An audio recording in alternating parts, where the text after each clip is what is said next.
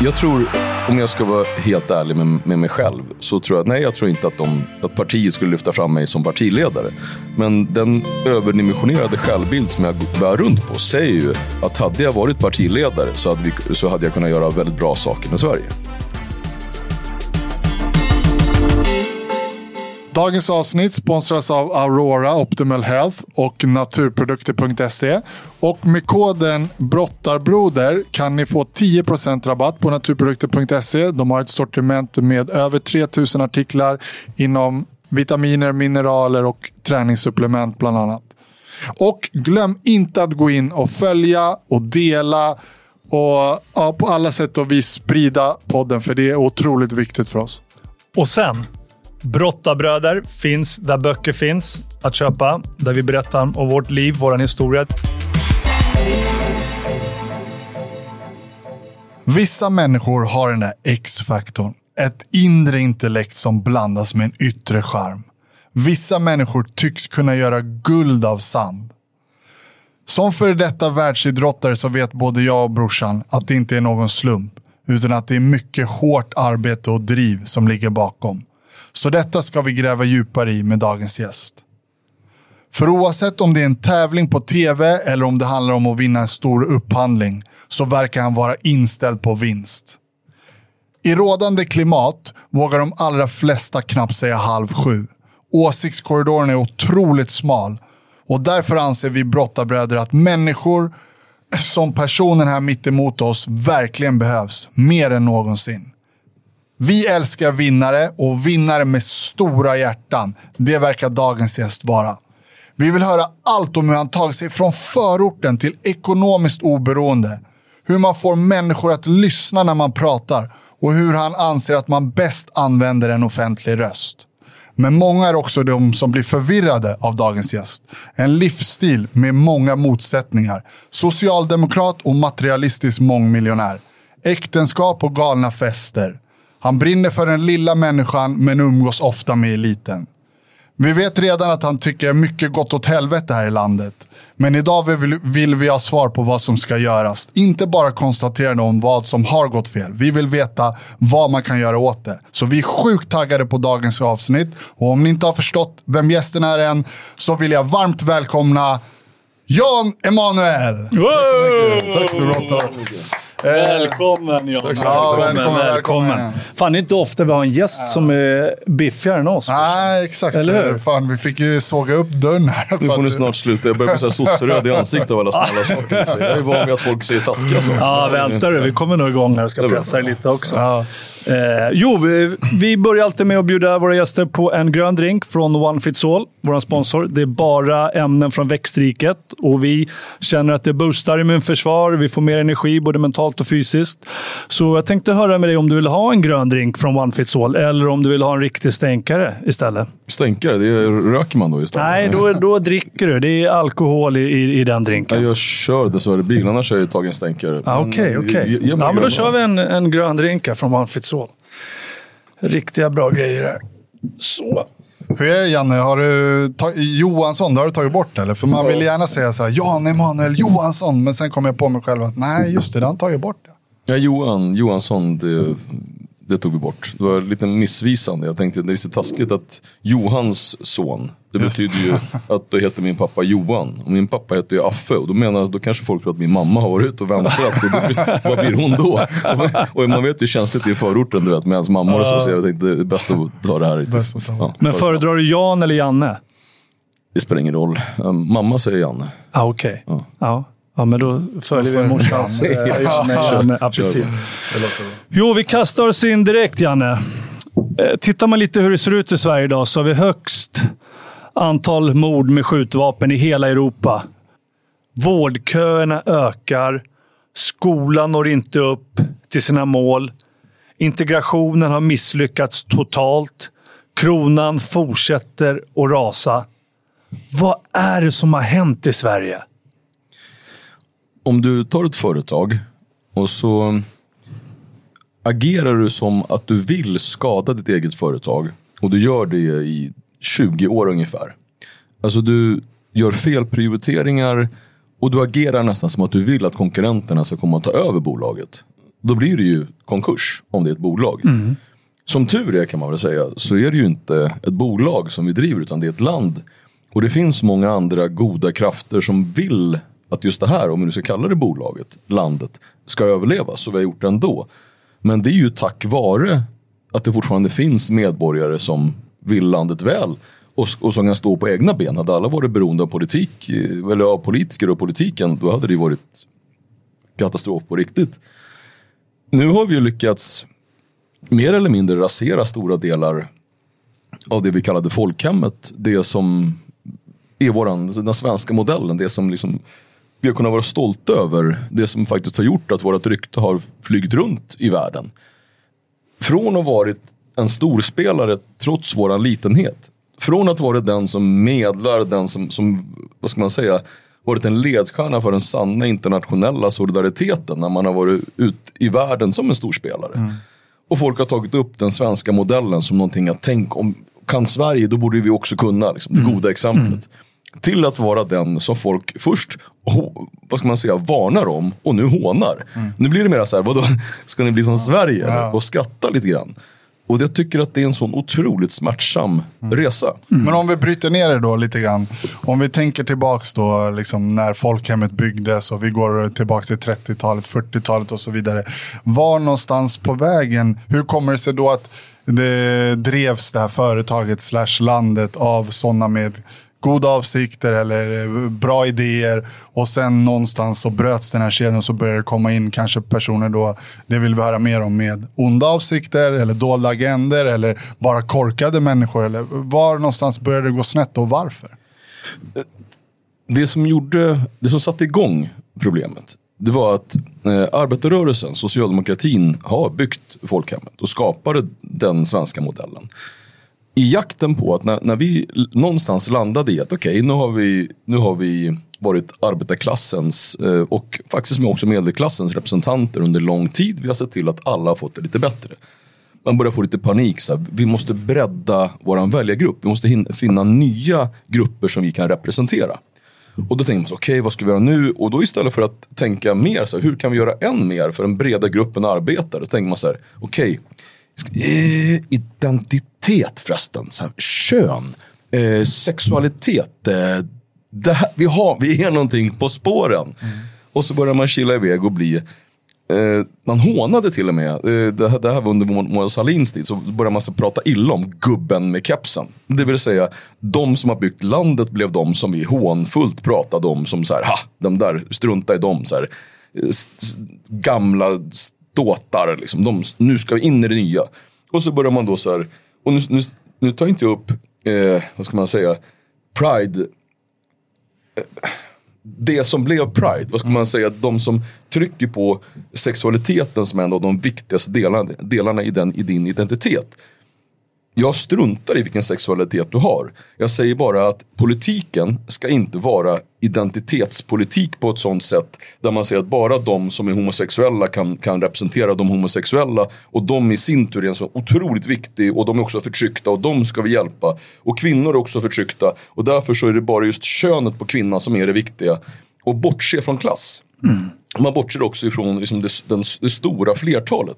Majoriteten fick liksom flytta på sig för någon, någon ganska skum idé om minoriteters förtryck. För det, det man glömde bort det var ett, vi är alltså världens i särklass mest jämställda länder.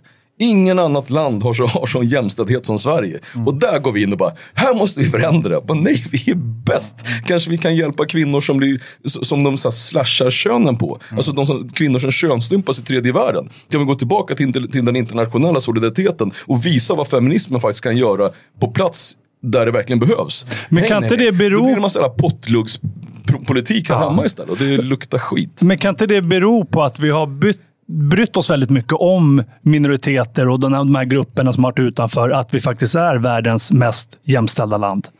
Eller var det att vi började rikta fel fokus helt plötsligt? Från att fokusera på folkhemmet så började vi fokusera på, på mindre grupper och, och utförandeskap och, och så vidare.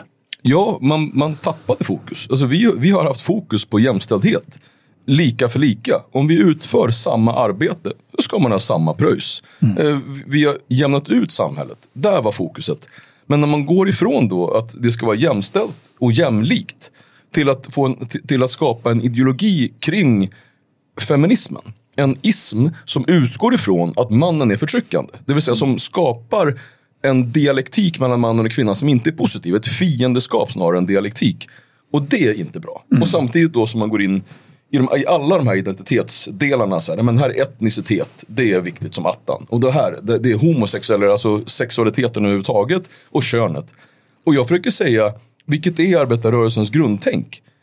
Ingen bryr sig vilken färg du har. Det är helt irrelevant. Bete dig bara som folk. Om du är kille eller tjej, om du är svart eller vit, om du är, homos om du är homosexuell, om du är bög eller inte. Jag skiter fullständigt i. Men kan utan det vara- utan det är hur du beter dig och att du gör rätt för dig som är viktigt. Ja, men om man då tänker då lite tillbaks här, när- om vi tänker det här som ett spår och så börjar vi liksom kliva över och skena in på fel väg.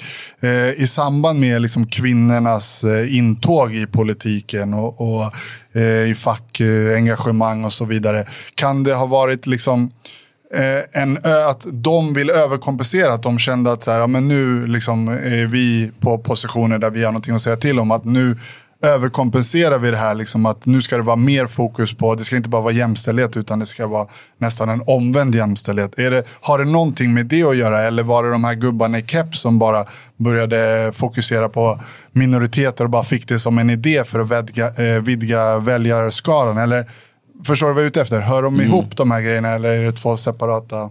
Nej, det har ju absolut inte varit, varit, vad ska man säga, den kvinnokamp och den kamp för jämställdhet och jämlikhet som har funnits inom arbetarrörelsen. Den har bara varit av godo.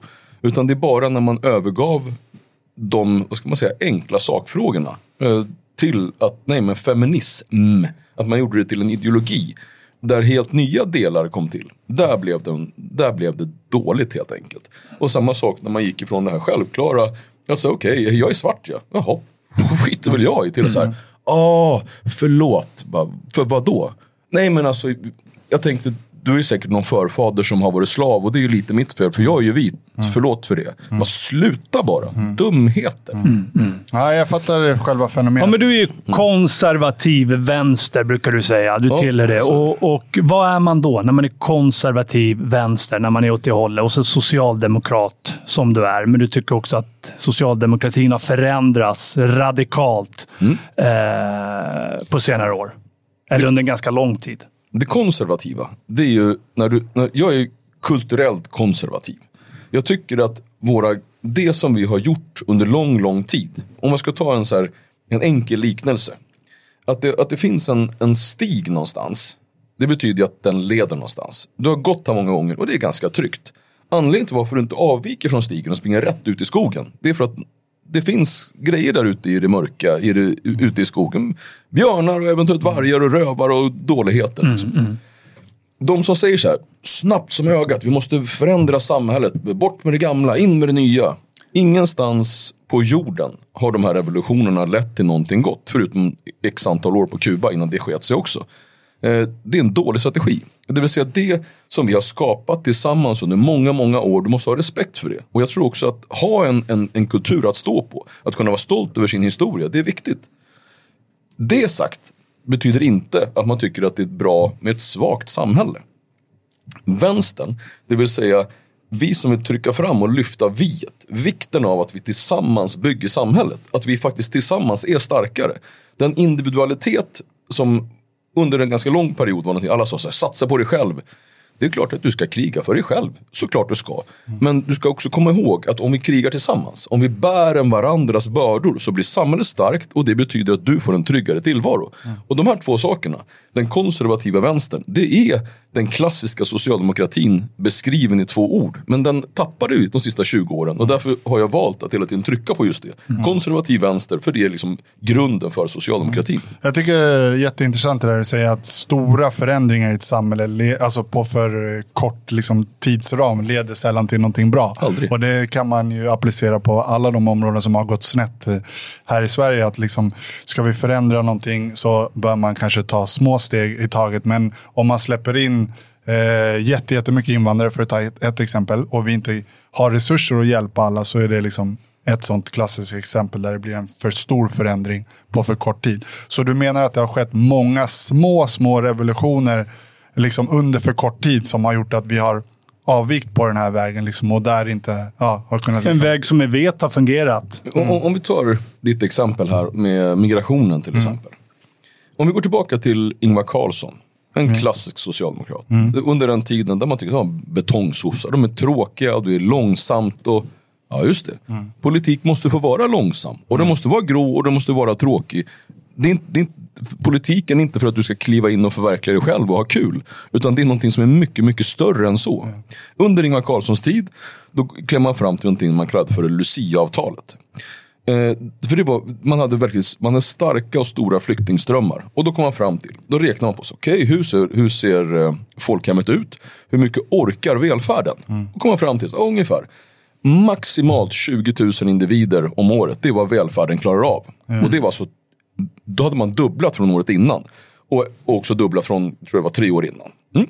Så där var vi. Och 2015, hur många kom då? Det var vi ligger fortfarande och taktar på över 100 000 uppehållstillstånd. Och jag tror det var 105, ja, över 100 000 har vi taktat på, på utskrivna eh, uppehållstillstånd. Och det gör vi fortfarande.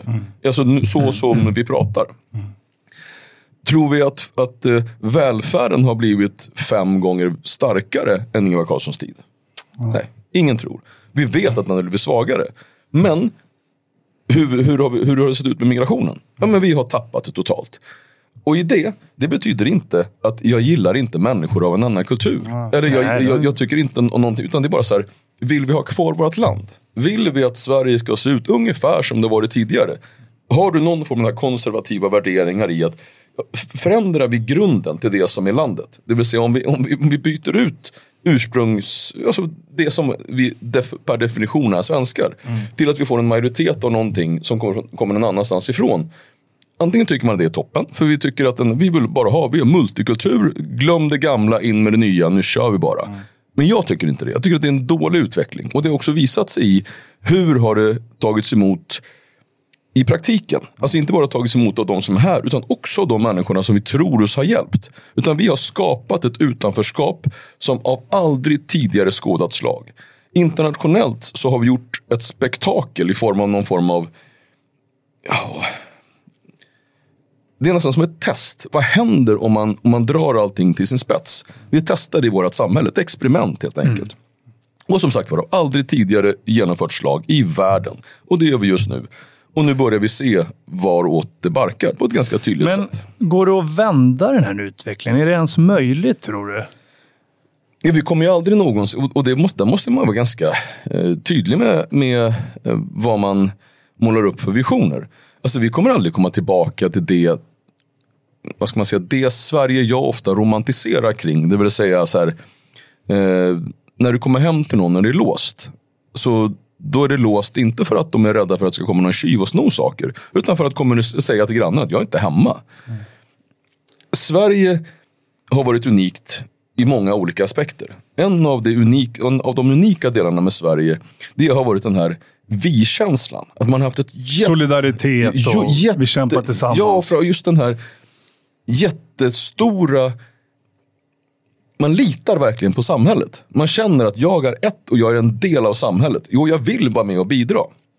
Eh, om det, är liksom, det är ju grunden till ett starkt samhälle. Ju mindre vi-känsla du känner med samhället, ju svagare blir samhället. Om du mäter nu, särskilt i människor som kommer i första, andra och tredje, tredje generationens invandrare. Så, så i den vi-känslan har ju gått över till, särskilt då i eh, människor som är födda utomlands. Så har du till och med ett fiendeskap jämte stat och samhälle. Det vill säga att man, man tycker inte om. Man känner sig helt utanför och de, de som inte är i viet, de är ju i dommet. Det blir ett, liksom ett fiendeskap däremellan. eh, man undrar det, är ju det är ju direkt farligt för samhället. Det kan ju inte bara vara vi tre kloka personer i en poddstudio på Kungsholmen som har fattat det här med laget. Vi kan dra paralleller till ett fotbollslag. Liksom. Så vi, vi utgår från att det här fotbollslaget eh, vinner Champions League. De är väldigt framgångsrika. Om vi nu utgår från att den svenska modellen, om vi då spolar tillbaka bandet, att det var en bra modell och, och människorna som levde i det här landet trivdes och mådde bra. Och så ska man bygga om det här laget och då kanske man ersätter en spelare i taget. Man kanske säljer han och så köper man en ny. Och det här laget, eh, som du säger, spelarna bör tycka om varandra och tycka om tränaren och så. Och det här är liksom common sense. Men som du säger, när man har gjort så många stora förändringar på så kort tid och vi har tappat lagsammanhållningen och det, och det börjar gå käpprätt åt helvete. Men då är min fråga så här, det förstår ju vi som sitter här, de flesta som lyssnar, men hur kan då de som styr det här landet inte ha förstått det? Eller har det varit en dold agenda? Eller har de hjärntvättat varandra? Eller, eller har det bara varit ett experiment som du säger? Man har prövat sig fram, man vet inte vad som händer. Vi, vi fortsätter spela på lik, liknelsen med idrotten. Ponera då att vi har ett eh, fotbollslag. Eh, vi, tar, vi spelar i Uppsala Näs idrottsklubb, division 4. Ja. Och så kommer de ifrån eh, svenska landslaget och bara, okej okay, grabbar. Det vi gör från och med nu, det är att på träningarna, det här med att springa och ruscha, glöm det. Tekniken nu, gnugga näsan. Det är det viktigaste vi gör. Så nu, alla står helt stilla, gnuggar näsan. Är ni med? Ja. Hur många... Det blir inga mål, det blir inga mål. Nej, men hur, hur, många, hur många av de här skulle resa sig upp och säga så här, Nej, men vad säger din stolle? Liksom? Du, utan de bara, shit, han, han, det är ju en storspelare. Han mm. säger att det är så här man ska bete sig. Mm. Du vet, det här började med, eh, när, det gick åt, när det gick åt pipan, när, när utförsbacken blev brant, kom med Reinfeldt. Jag ska inte säga att vi var felfria fram till Reinfeldt, men där kom det, liksom det första riktigt farliga. Mm. Hans migrationsoptimism. När, han, när hans briljanta sägning, när han åkte flygplan över Sverige och sa så här att men det, folk säger att, det är, att, det är, att folk inte har någonstans att bo. Kolla vidderna, kolla mm. skogarna, här kan ni bo folk. Och man bara, skönt att du blev statsminister. Vi skulle öppna våra hjärtan, öppna men det var någon som sa öppna era plånböcker. Ja. Och, och, och, det, och där kan man då tänka, där var den här första, så här, ställ dig bara och gnugga näsan så blir det bra. Och då kan man tänka sig, okej, okay, nästa tränare, mm. han borde genomskåda det här. Mm. Då kommer socialdemokratin och gör precis samma sak och lite till. Men påhejade då av Miljöpartiet. Mm. Och det var ju det här, när, när, när, när, när de här då som egentligen ska vara en politisk opposition eh, borde ju då gå emot den tidigare ledningen som man då har, man ser det här har gått åt pipsvängen. Ja. Men då var det här samma näsgnuggare som sa att ja, men det fortsätter bara. Det men kommer varför bli bra, det var det samma näsgnuggare? Var det eh, att de är inte tillräckligt intelligenta för att se konsekvenserna längre fram? Finns det någon dold agenda, någon som, annan som vill Sverige illa på något sätt? Eller? Det, det, finns ju en grundläggande del som inte, inte är det minsta dold, som har varit minst sagt uttalad och det är visionen om det mångkulturella samhället den uttalades ju redan liksom i slutet av 80-talet. Eh, och den, där var ju Mona Sahlin så mycket bräschen för det mångkulturella samhället. Och, där, och emot det har ju ingen gått. Alla har ju så bara, hör ni inte hur, hur fint, vad mångkultur, hur mysigt som helst ju. Ingen sa att men du vet, om det inte finns en huvudkultur, om det inte finns någonting att luta sig mot, någonting att anpassa sig till. Då, kommer en det grund, bara, då, blir, då blir det bara ett kaos. Liksom. Ja. Nu utgår vi från den eh, liksom, Eh, Eh, alltså den inställningen att eh, det var bättre förr lite grann såklart. Men om man kollar på alla de här konsekvenserna i form av dödligt våld. Vi har ju nämnt eh, ja, massa att sjukvården har brakat och så vidare.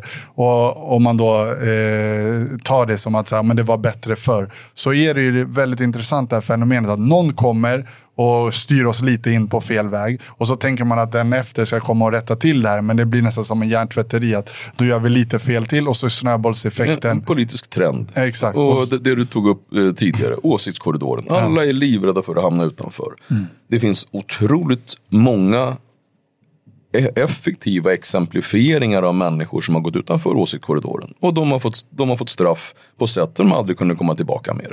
Det har folk sett och då gör man inte samma sak. Det är ett ganska klassiskt. Finns det fler inom socialdemokratin som tänker som dig och som vill tillbaka till de gamla sossarna? Eh, det konservativa vänstern. Eller är du ganska ensam i dina åsikter? Jag skulle säga att, att fram tills nyligen så då var till och med de ritade upp ett, ett, eh, politiskt schema på det här snacka om nyheter. Då visade de så var alla partierna stod och så bara satte de dit en prick till i ett annat hörn och bara, och så den har vi Jan Emanuel. eh, jag, jag, jag, tog det som en komplimang ja. för att det var, det var en ganska tydlig karta. Mm. Jag skulle säga, så var det kanske framför bara till ett par år sedan. Mm. Men nu är, det, nu är vi ju tillbaka i att mitt parti ringer igen. Eh, jag håller föreläsningar även för mina partivänner och jag får dagligen ryggdunkningar av människor som fan, Ja, jag har alltid sagt.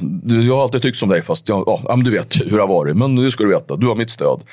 Så nu är vi i, i, tillbaka i en vändning. Nu börjar ju, även partiledningen har ju sagt att vi känner inte igen vårt Sverige. Bara, men god morgon. Eh, så nu tror jag att backlashen är här. Att det som jag har upprepat så att jag blivit hes och nästan lite trött på att höra mig själv i poddar. Mm är på väg att gå tillbaka. Alltså den, den klassiska socialdemokratin är på väg tillbaka. Sen vilket parti som kommer hugga och göra den bäst, det är fortfarande oklart.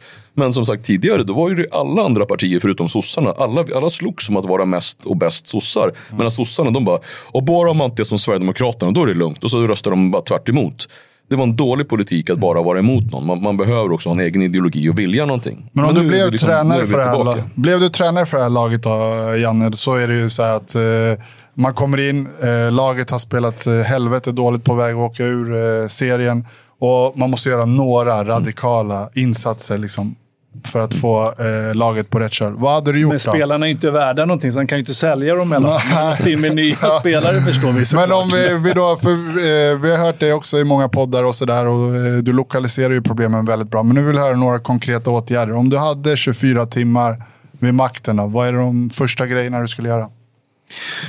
Utanförskap är det farligaste vi har.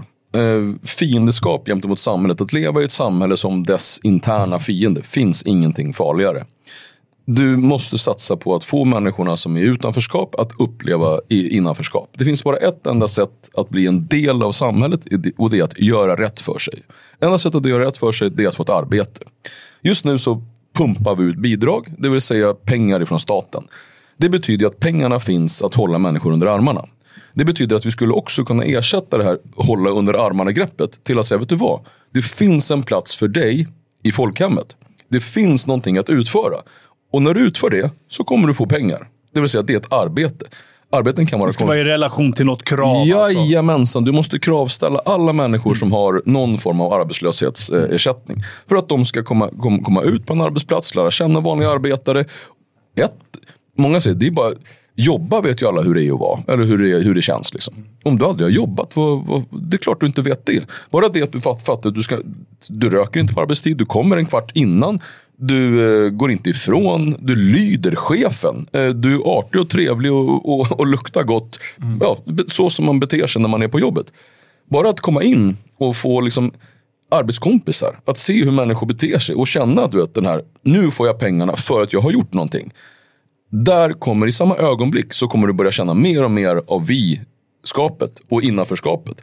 Och där liksom, då så kommer samhället börja funka. dra ner på Kravs. bidragen? Och... Nej, krav. Alltså, ersätta bidrag är av ondo. Vi ska, vi ska ersätta bidragen till att kunna erbjuda varje människa, varje människa ska ha rätten till att få göra rätt för sig. Ingen kan komma och säga så här, ge mig bidrag. Mm. Jaha, vill du ha pengar? Ja, det vill jag. Mm. Bra.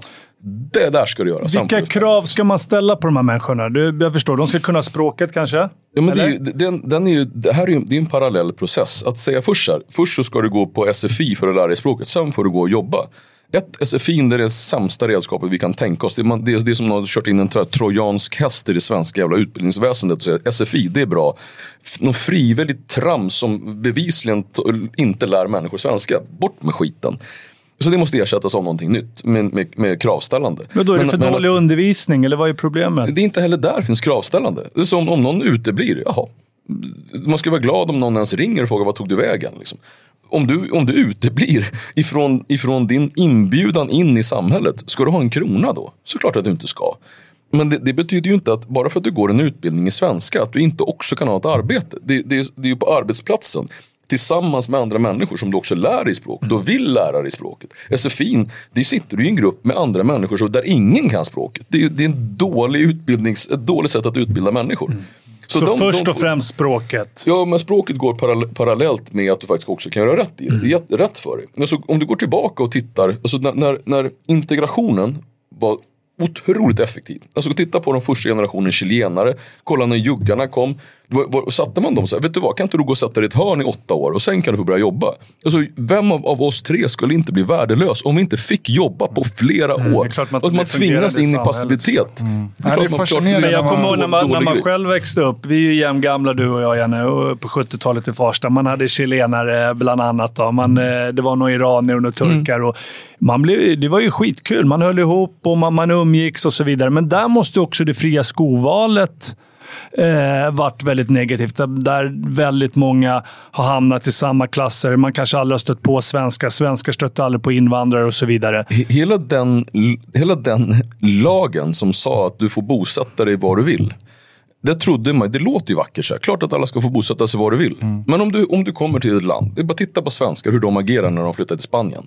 Det är inte så att de åker upp någonstans i, i, i någon by när det bara bor spanjorer. Utan alla åker till samma ställen och umgås med varandra. Mm. Mm. Och det är lite snuttigulligt när man är svensk turist i Spanien. Men det blir mindre snuttigulligt när, när du kommer ifrån en kultur som är liksom kanske så långt ifrån en svenskar över, överhuvudtaget kan komma. Och sen åker och bosätter dig i, en grupp, i, i samma grupp av människor. Där man pratar samma språk och samma kultur och värnar det gamla, inte det nya. Det, det, är en dålig sak. Fråga, hur, fråga Södertälje vad de tycker om den lagen. Det, var ju det, var det som sänkte hela Norrtälje. Men man... hur gjorde man då? För det är lite fascinerande då. Jag är lite yngre än er, men man tänker tillbaka så här att som du säger, vi, om vi vet att det här sättet att integrera människor var väldigt lyckosamt. Att man även där liksom frångick en modell som fungerade. Men hur gjorde man då? då? Var det placerades de ut lite? Så här, ja, men, eh, problemet, är, problemet är antalet. Ja, precis, alltså det, det går inte att säg när, när, vi, när de första generationen chilenare kom in. Mm. Alla var ju bara så vad, vad, vad bra, bra att mm. du kom liksom. För det här behövs göras och det här och gud vad kul. Och, så, mm. och, och, dessutom ska man komma ihåg Chile har en hel del kulturella likheter med Sverige. Mm. Samma sak en hel del av de, av de eh, tidigare du, Jugos, före detta Jugoslavien. Mm. Finns det också en hel del likheter med vår kultur. Så det fanns ju, utöver att det var en mycket, mycket, mycket mindre antal människor så fanns mm. det också kulturella likheter. Mm. Nu gör man precis tvärtom. Nu, nu, nu, framförallt då så kommer människorna av stor mängd ifrån de kulturerna som är så olika svensk kultur som man bara kan komma. Mm. Och där måste man också fråga sig så här, hur tänkte vi där? Alltså utifrån, titta på, på FNs eh, krav ska man kanske inte säga, men jag vet inte om man får kalla det lagrum inom FN, men hur som haver så står det så att du ska söka, du ska söka skydd i första icke krigsdrabbade land. Mm. Och om du bor på andra sidan jorden uh, och du är omgiven av, av länder som inte har krig. Mm. Hur landade du i Sverige? Mm. Och hur kan det vara så att man tänker att det bästa sättet att komma någonstans där jag snabbast kan liksom klara mig borde ju Sverige vara en, en av de, de sista länderna ja. att välja just på grund av att det är en sån enorm olikhet. Och idén och det, det, här, det här tror jag inte man får säga än faktiskt.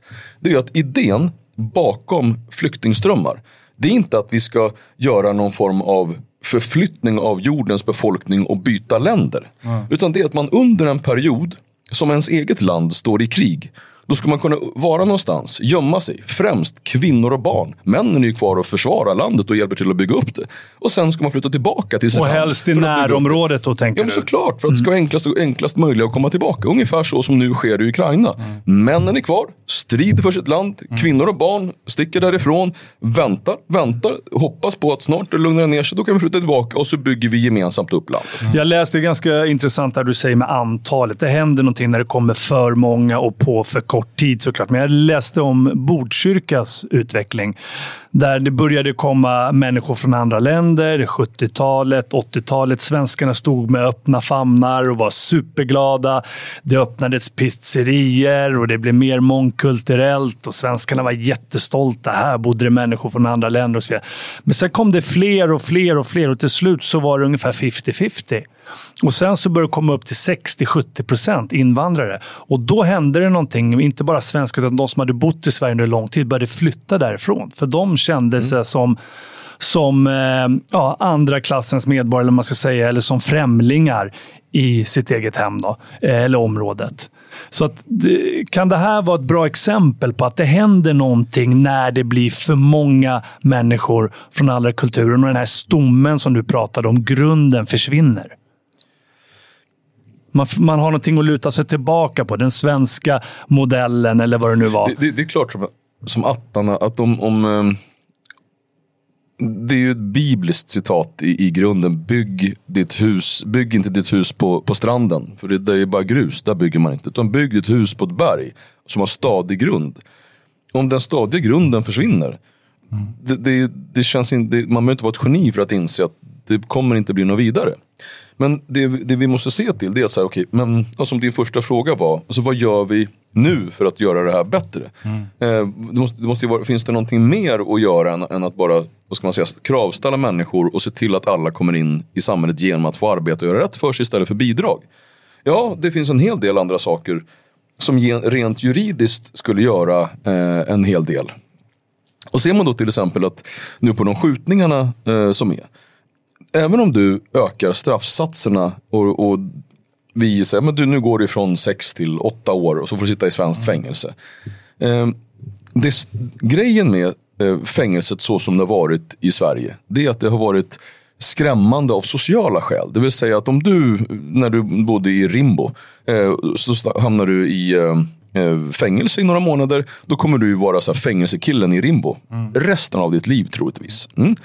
Det var skrämmande. Dit vill man inte hamna.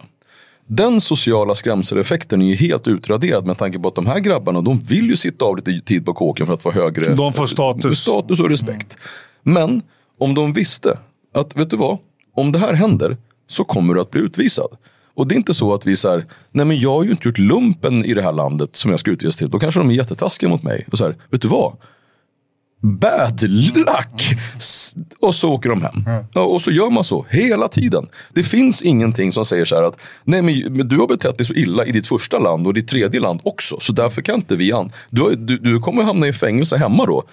Vad bra, för att det är faktiskt där du hör hemma. Mm. Eh, och dessutom då att, att han ska utvisas, så då ska inte han sitta av straffet i Sverige fram till utvisning. Då ska han sitta av det, helst i det landet. Mm. Och då säger, säger då de flesta politiker att det är fullständigt omöjligt. Ponera då att vi säger, men han, han kommer från Kongo, det går ju inte. Eh, Okej, okay. vad kostar ett ett, ett fängelsedygn i Kongo då? Så här. Nej, men det är säkert upp till 50 öre. Så mm, mm, okay. Om vi då pröjsar 150 kronor, säg 500 spänn mm. per natt till den, till den demokratiska, Kong, demokratiska Kongos eh, kriminalvård.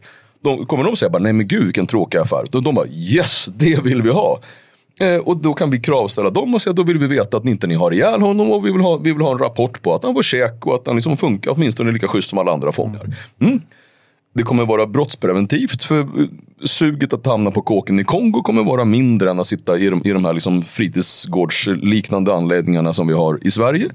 Och man vet också att det riktigt, det som verkligen avskräcker, det är att inte få komma tillbaka till Sverige. Mm. Och där måste vi vara stenhårda. Mm. Och det är liksom sagt, det är inte taskigt, det är bara logiskt. Mm. Men varför har Sverige blivit det här då, då, landet som gullar? Alltså, vi har ju ändå massa andra länder i Europa som så här, säkert har samma grundvärderingar. Ja, vi behöver bara gå till Danmark som ja, har tuffare regler och lagar. Ja, eller Finland eller vad det nu Men att uh, det här är eh, liksom att grunden att man vill hjälpa människor på flykt och oavsett uh, hudfärg och så vidare. Den, liksom, den bär vi med oss allihop tror jag och det, den finns oavsett land. Men sen verkar det som att vissa länder har förstått själva logiken av att, som du säger, du kan inte ta in för många och framförallt inte för, eh, från för eh, annorlunda kulturer. För att, återigen ett idrottsexempel, om jag ska ta in eh, 300 pers i brottningslokalen och den får egentligen eh, får bara plats 30 eh, pers där, så kommer det bli kaos. Och om ingen kan grunderna i brottning innan så kommer det bli ännu mer kaos. Mm. Så, men varför har vissa länder i Europa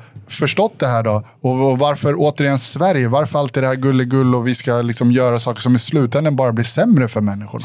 Vi tog någonting vackert. Vi tog ett arv av internationell solidaritet.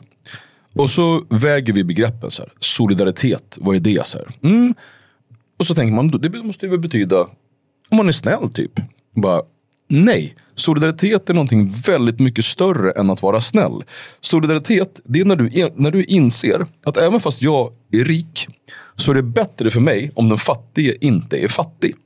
När, även om jag har privatläkare så inser jag att det är bra att andra människor också får bra vård. Att jag inser att även fast jag går i en privatskola så är det bättre för mig, bättre för samhället om det finns en, en, en bra skola för alla. Mm. Solidariteten är att vi bär upp det här tillsammans. Okay? Det är grundläggande. Och när man då översatte solidariteten, den internationella solidariteten som utgick ifrån det här. Alla folks frihet, hela världens fred. Men varje folks frihet måste vara dess eget verk. Allt annat, det, det är ju liksom så här, när vi gick ut, vi, vi har ju testat förut, när ett land eller flera länder i Europa tar över massa andra länder och bara driver dem. Det, det har inte varit superpopulärt, liksom, eller när USA har gjort liknande saker. Jag, jag skojar lite nu, för ni som nu blir galna. Jag förordar alltså inte att, Sverige ska gå ut och ta över massa länder. Utan att den, den, internationella solidariteten ska vara att vi ska hjälpa människor på hemmaplan. Det betyder alltså att precis som vi nu gör med Ukraina, nu kom vi på det. Att vi faktiskt kan hjälpa eh, stater som blir anfallna, länder som blir anfallna med vapen. Tidigare då, det har ju, då, då har vi bara kunnat gräva brunnar. Mm. Men om vi hade hållit kvar vid att hjälpa utsatta minoriteter. Alltså, till exempel mina favoritexempel, det som är liksom det mest tydliga. När saker och ting, det finns vissa saker som är svarta och vita, alltså onda och goda. Mm. Det vill säga, säga könsstympning på kvinnor till exempel. När du skär bort hela grejen så att deras liv blir förstörda, syr igen. De lider ett helt liv. Vi vet om att det här sker. Ska vi låta det vara så? Och så sen låter vi så unga grabbar som knappt har liksom huvudvärk få komma till Sverige. Är det, är, är, det, är det rätt sätt att visa solidaritet? Mm. Vi vet att för samma peng det kostar att ha en kille boende på en flyktingförläggning, eller nu är det HVB-hem som man fått bo, bott på, mm. kan rädda liksom kanske tio liv istället. Det vill säga att vi har inte brytt oss om hur mycket liv vi kan rädda, hur mycket lidande vi kan stoppa. Utan vi har bara sett till vad ser snyggast ut för våra politiker. Det var där det brast Är det för egen del vi har gjort det här? För att vi ska må bra och känna oss som Bror så. Det, och... det är alltså för politik, politikernas, eller politikernas och politikens anseende. När vi har tävlat med andra europeiska länder. Vem som är godast, vem som är mest för att vi är liksom snällast. För att de ska få högre eh, status. Mm. Det är egentligen varför det har gått åt pipsvängen. Alltså, man vill vinna snabba poäng. Snabba poäng och man, man har glömt där. bort vad, vad, vad, solidaritet Men om vi drar den här parallellen till, till lagspel som har gjort, då skulle man kunna säga att det här laget som har spelat i Uppsala under väldigt, väldigt många år. Vi skiter i dem. Vi bryr oss inte om dem. De kan sitta där på bänken och ruttna fast de är mycket, mycket bättre. Så tar vi in nya spelare som är mycket sämre, kanske. Eller sämre kanske vi inte ska säga. Men tar upp nya spelare så börjar vi bry oss mer om dem och gulla med dem på olika sätt. Kan man dra en sån parallell också om man ska dra nu till den här lag... Eh, eh metaforen. metaforen ja. Nej, vi, vi, har, vi har trott, eller jag tror inte ens att vi har trott. För vi har inte utan, brytt oss om de vi, har, vi redan har. Vi har, eh, vi har valt, politiken har gått ut på, och det, det har blivit en, en miljöpartistisk modell, där man inte tittar på hur verkligheten ser ut. Utan man, man berättar så som man önskar att den såg ut och så agerar man så som om verkligheten var som man önskar istället för hur den faktiskt är. Och det har gjort att man då har kunnat blunda och så här skjutit ansvaret på kommande generationer och bara sagt jo då, eh, vi måste. man får inte sätta, eh, det finns ingen gräns för, för det finns inga, inga vad är det man brukar säga? vi är emot gränser för att allting ska bara vara flödande och du ska få vara vad du vill. Det finns ingen illegal. Bara, okej, okay. om ingen illegal, då har vi inga, då har vi inga regler. Har vi, har vi inga gränser har vi inga regler. Det enda vi har kvar är kaos. Ni är dumma i huvudet. Det ni säger är korkat. Alla vet det. Du vet också om det. Men du säger det ändå. Du är farlig. Mm. Och sådana människor har vi väldigt många av. Mm. Jag tänker så här, du åker ju runt och du, du, din röst hörs väldigt mycket och du är runt och pratar mycket politik och, och uh, har mycket åsikter. En del tycker väldigt mycket om dig och en del tycker kanske inte lika mycket om dig. Och så. Men varför engagerar du inte ännu mer i politiken än vad du gör? Alltså, du är runt och, och får din, din röst hörd, men jag tänker, eh, vill du tillbaka in i politiken? Alltså, har du en dröm att bli statsminister en, en vacker dag? Eller ska du fortsätta så här och, och, och eh, språka och åka runt? Eller vad är, vad är din agenda, din målsättning, eh, Janne? Jag har en politisk agenda. Och, och jag har en politisk agenda som jag upp, min övertygelse är bra för Sverige. Jag har en politisk agenda om att kunna förändra, men också kunna förändra tillbaka. Eh, det finns saker som vi har tappat som vi behöver ta tillbaka. Det finns fortfarande saker, och det ska man vara tydlig med, som vi kan vara stolta över i Sverige. Sverige liksom, det, det, vi har inte havererat. Det finns massa saker som fortfarande fungerar. Men vi gör vad vi kan för att sabba det. Och det måste få ett stopp. Mm. Mitt problem är ju att jag och mitt parti har Ja, vi har genomgått en skilsmässa kan man säga. Mm. Vi är och snokar på varandra. Vi, vi, vi har nog aldrig varit så nära som vi är just nu. För att liksom, och det är inte, då ska jag säga, jag har inte avvikit en centimeter. Jag har gått precis på samma sätt. Jag har sagt samma sak. Partiet stack iväg och nu, nu är partiet tillbaka, på väg tillbaka någonstans. För jag tänker, du har ju... Säga, jag måste bara säga ja. att Partiet har ju sagt kloka saker tidigare. Mm. Det jag inväntar nu, det är att se att jag vill se det i realiteten. Jag vill, jag vill se att det inte bara är en läpparnas bekännelse utan att, det också, att de agerar så att politiken i realiteten återigen blir socialdemokratisk. Då kan jag tänka mig att gå tillbaka till partiet men det är ljusår kvar. Mm. Och då brukar många säga, men starta ett eget parti då. Och det kan jag säga, det är inte någonting man så snyter ur näsan. Så, Hej, då startar vi ett parti då. Då, ska du ju, då, då har du inget liv sen. Ja, och grunden ny, är att ny jag är ju, demokrati startades ju och lyckades ganska väl ja, på kort tid. jo, Kan man inte göra en liknande så, resa?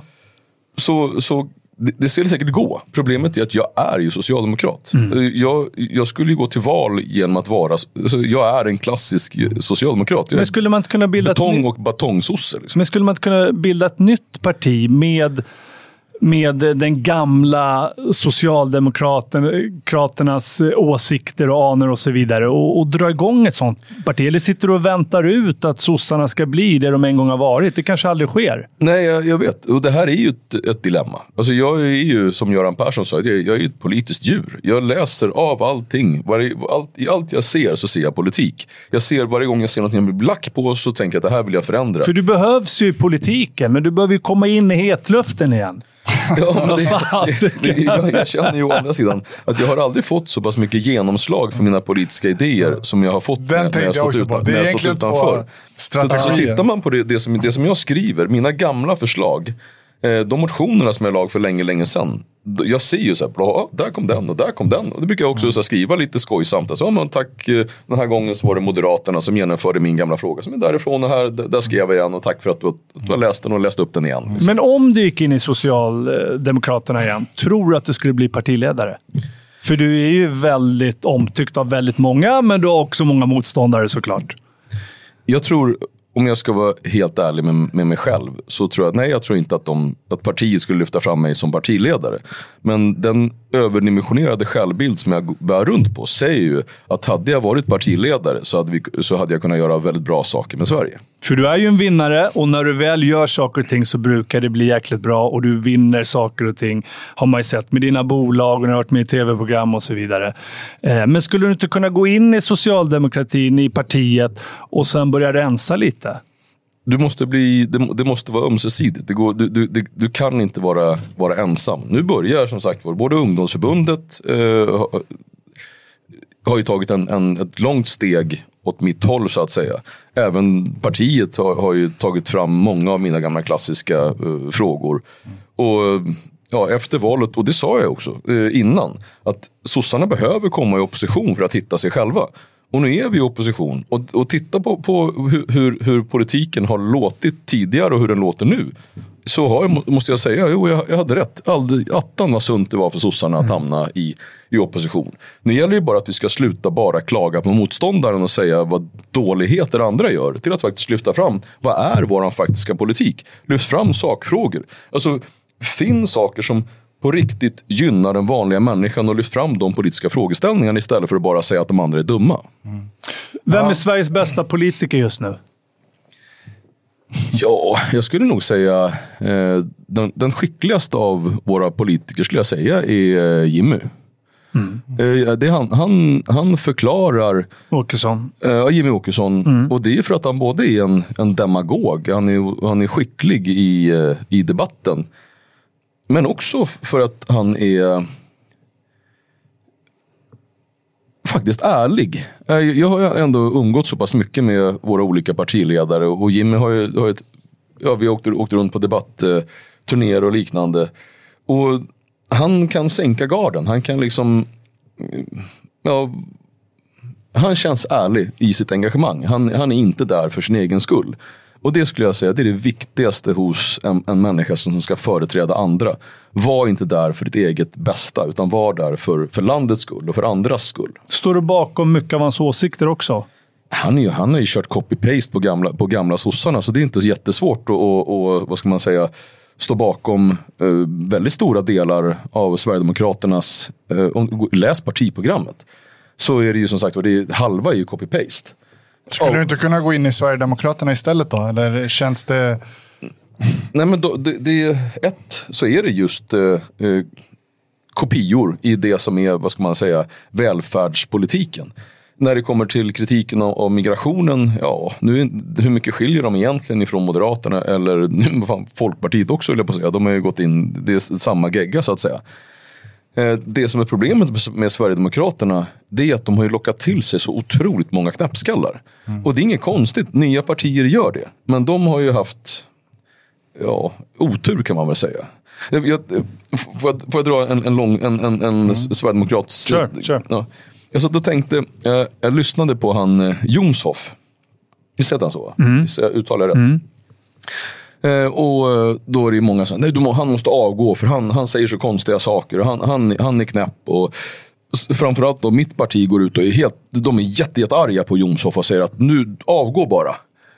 Det de glömmer bort, det är så vet ni varför Jomshof sitter där han sitter? Ert fel. På grund av socialdemokratins, moderaternas, de tidigare partiernas sätt att avstå från att agera, agera på uppenbara tokigheter. Så kommer in politiker som Jonshoff. Hade inte Socialdemokraterna och Moderaterna med hjälp av Miljöpartiet som har drivit på totalt misslyckats med migrationen så som man har gjort. Då skulle Jonshoff, han kanske hade varit ersättare i kommunfullmäktige i så Haparanda. Där folk hade gått förbi och sagt, ja, där sitter han lite. Han sitter och skäller på invandringen där i sitt hörn. Ingen hade brytt sig. Nej. Men tack vare att sossarna och Moderaterna och de traditionella partierna har misslyckats så pass kraftigt. Så då har Mm. Ja, då, då, sitter Jomshof på makten. Ja, det där var vi inne på lite förut också. En... När någonting har gått käpprätt åt helvete, då behövs det oftast överkompenseras på något sätt. Och då får man också in sådana ja, kanske så, lite mer... Så man, man, man, får någonstans vad man förtjänar och vad man har, mm. vad man har lagt upp. Och Men Janne, jag är mm. intresserad av en grej. Vi, vi, kan ju sitta och prata politik eh, i 15 timmar. Det här man, Men eh, för eh, något år sedan, tror jag det var, eller det kanske inte ens var något år sedan, så var det någon bild som figurerade ute i tidningen när du sled bort några miljöaktivister som satt eh, och, och spärrade, spärrade en väg.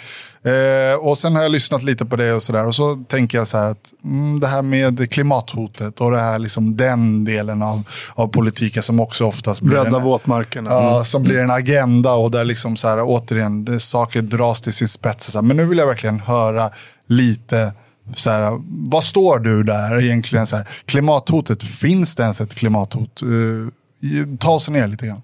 Ja, det är klart att det finns Att Om du sågar ner alla regnskogar, det är klart att det blir superduper dåligt. Uh, om, om du inte tar någon hänsyn till uh, miljön, alltså biologin, så, så det är klart att det blir dåligt. Om, om du, om du säger, nej men vi dödar alla rovdjur, de är ändå i vägen, de tar våra renar och så får, kan vi inte skjuta lite många, lika många älgar. Döda alla bara så blir det bra. Då glömmer man ju bort att ett, ett rovdjur påverkar, en predator påverkar allting nedanför. Mm. Alltså om du tar bort ett gäng fiskar som du tycker är fula eller tycker det är kul att fiska dem. Ja, då kommer hela omloppet i havet kommer förändras och det kommer bli dåligt. Liksom. Mm. Så absolut finns det stora hot mot världen som sin helhet och våra, våra kommande generationers livskvalitet. Eh, de som säger att vi ska rädda våtmarkerna Ja, det är inte fel att rädda våtmarker. Våtmarker är, det är bra. Det de, kanske inte, det de kanske borde ha googlat innan de sattes på vägen det är så här, hur, hur mycket våtmarker finns det i Sverige? Jag vet att de mest våtmarkstäta länderna i världen. Och sen har vi Finland och Norge. Finland har väl ännu lite mer våtmarker. Liksom. Så okej, okay, kanske ni borde åka någon annanstans och tjata i våtmarker. Och, och de säger att det gör ingenting. Den svenska regeringen kanske är en av de regeringar som har gjort mest just för våtmarker. Men bortse just från den, den separata mm. frågan.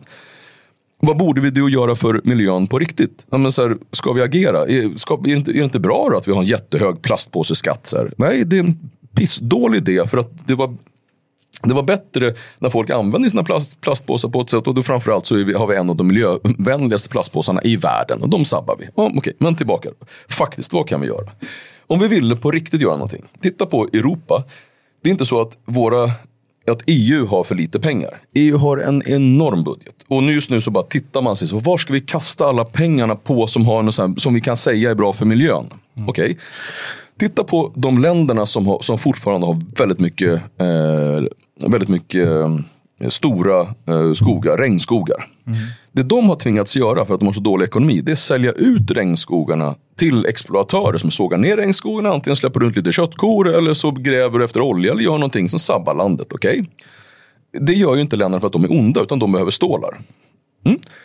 Tänk om EU gör så här. Okej, okay all regnskog, har ni allihopa? All regnskog som är till salu, den köper vi. Den köper vi nu. Är ni med? Alla skulle bara säga, wow, vilken grej.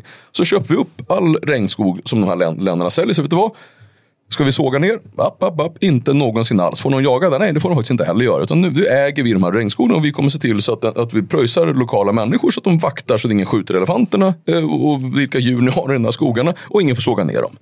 Det jag skulle göra, den enkla grejen att vi köpte upp bara det som, utan att lägga på, bara det som är till salu, skulle göra mer för jordens, eh, vad ska man säga, miljö, alltså miljöförbättrande åtgärder för hela världen mm. än vad samtliga insatser som, som EU har gjort, de liksom stort sett sedan, ja, säg 20 år tillbaka. Mm. Mm. Och, det, och det här är så här, det låter som, men så kan man inte göra. Jo, men det är exakt det ni kan göra. Det är precis exakt den frågan kan man lyfta fram och exakt det kan man göra. Mm. Och hur, må, hur många av de här länderna skulle inte så till och med tänka så okej, okay, kolla vilka stålar som kommer in. Och, och, vi kommer inte behöva bry oss om de här eh, skogarna heller. Vilken, jävla, vilken uppsida, både pengarna och slippa huvudvärken. Liksom. Mm. Men behövs det ingen miljöparti? Miljöpartiet hade varit bra om de fortfarande var ett miljöparti. Miljöpartiet, alltså vi ska komma ihåg att när Miljöpartiet kom in så hette de inte bara Miljöpartiet utan de var också ett miljöparti. De insåg till exempel att eh, vikten av mångfalden i arter, det är en viktig sak. Det är någonting man måste bry sig om. Det är, det är viktigt på riktigt.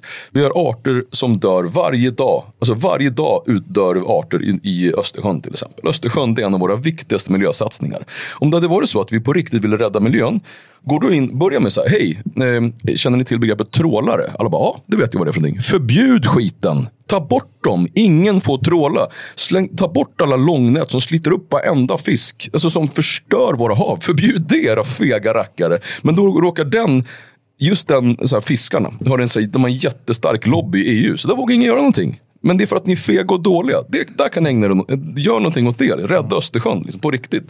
Och rädda haven, det är liksom, där kan vi göra och fokusera på just att rädda arter. För där, där är det, där är det, liksom, där är det panik Vad har Miljöpartiet riktigt. blivit då? Vi, vi, det är ingen hemlighet att det är en... Eh, det är ett, lite... det är ett migrationsparti, punkt. Uh. Det är den enda frågan som de på riktigt krigar för just nu. Så är det migrationen. Och de krigar för att det ska vara en fri migration och de, skulle jag säga, bär det tyngsta ansvaret till den huvudlösa migration som, som har varit. Det är och varför, en, en skam för politiken. Varför vill de det då, de som sitter där? Vad är deras eh, vinning i slutändan? Av, alltså, ideologier eh, kan ju vara trivsamma om ideologin är ett, lite, lite verklighetsförankrad. Eh, två, att den åtminstone inte skadar andra. Men oftast så när människor blir ideologiskt övertygade och går efter ideologin snarare än liksom det, det faktiska och det som händer runt, om, runt omkring en. Då blir den lite farlig. Anledningen till varför, varför vikta, vissa länder har gått liksom och blivit så här, det, det som, de har valt en diktator. Det är för att de har en riktigt skev ideologi.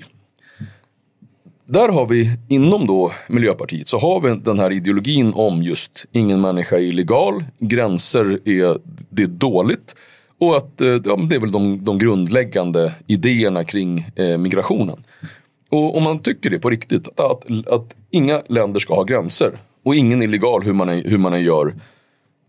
Det blir ju ett ganska rörigt landskap skulle man kunna säga. Och så samlar de lite likasinnade där och så blir de en grupp som... Ja, och så blir det en, en, grupp, en grupp stollar som utgår ifrån någonting som man egentligen vet blir ett kaos, men man ändå så här har som en, som en ideologi som kommunister. Så här, är de rent av farliga för landet? Ja, jag skulle säga att, att det, det, är inte ens en frågeställning. Det är ju bevisat att Miljöpartiet är farligt för landet. För det är på, det är på grund, det är de som har varit drivande i det som har skadat landet, alltså kanske, kanske främst. Mm. Mm. Och då både utifrån galna miljösatsningar när man säger att någonting, att det här är bra eh, för miljön, det här ska vi göra, liksom, det här är en viktig påverkan. Men egentligen så är det bara plakat. Alltså plakatpolitik, det är när du skriver mm. någonting på plakat och står och skriker. Men det har inte ett skit med verkligheten att göra. Mm. Och de för en, en miljöpolitik som baseras på att vara just plakat. Att det ska visa sig, det ska, det ska låta mycket, det ska se snyggt ut. Men det har stort sett ingen inverkan överhuvudtaget. Men när vi är inne på våra politiker. Tycker du att de är representativa, dagens politiker? Om vi ser över alla partierna när det kommer till det svenska folket. Idag känns det som att det är fler och fler som är väldigt unga när de går in i politiken. De har aldrig haft ett riktigt jobb. Eh, de kanske aldrig ens har varit ute i förorten, sett hur det är där. Behöver man inte mer livserfarenhet och kanske haft ett arbete, kanske haft vänner som bor ute i förorten eller bott där själv för att verkligen kunna agera riktigt, riktigt bra i politiken? Jag tror att det behövs adderas både, både kompetens, eh, alltså rent formell eh, kompetens. Det, det, det, är också lätt att man nästan ser ner på människor som har, som har spenderat enormt mycket tid på högskolan. Men de behövs. Det, det, den kompetensen är, är viktig den är underrepresenterad, nog nog, i Sveriges riksdag. Men sen är det också representationen av det man slarvigt kallar för vanligt folk. Alltså folk, det här, vi, vi lever ju i just en folkdemokrati. Och representationen utgår ju från att vi som väljare ska kunna känna igen oss i våra politiker. Men tittar man på våra ministrar så skulle jag säga att ett ypperligt fåtal av dem har eh, alltså en, en reell arbetslivserfarenhet eh, bakom sig. Det är politruker. Man vill ju ha en lite- elektriker som lite- sitter där och li- har li- satt lite i bättre nu än- än- än tidigare. Eller en bankman som sköter finans. Eller en brottare kanske. Men då tittar man även i, i riksdagen så, så finns det också ganska, ganska enkla saker vi skulle kunna göra för att göra det ganska snabbt bättre. Just nu så har vi en gegga av människor som gömmer sig bakom varandra. Vi är alldeles för många människor i riksdagen. Om vi skulle halvera riksdagen så skulle det betyda att det skulle sätta större press på de pe- personerna som är där att faktiskt agera. Just nu så är det ingen som följer upp våra politiker. Alltså så som är ingen alls. Det finns, det finns inga, det finns ing, de, de, de lämnar inga rapporter. Alltså, då, då, I ett företag, då mäts du. Då tittar du, vad, har du- vad, har- vad, har du levererat idag? Om jag är din vd frågar, okej, hur har det gått med försäljningen? Ingenting sånt. Eh, utan det vi halvera riksdagen, se till att kravställa politikerna så att de politikerna som är lata och dåliga inte längre får vara kvar. Och se också till att man behöver inte vara politiker i 20 år. Alltså det kanske räcker med att ha ett max på tre mandatperioder. Sen kanske du behöver gå ut och, lära, och, och, och jobba igen för att liksom få en, en, en eh, känsla av hur det ser ut bland vanligt folk också.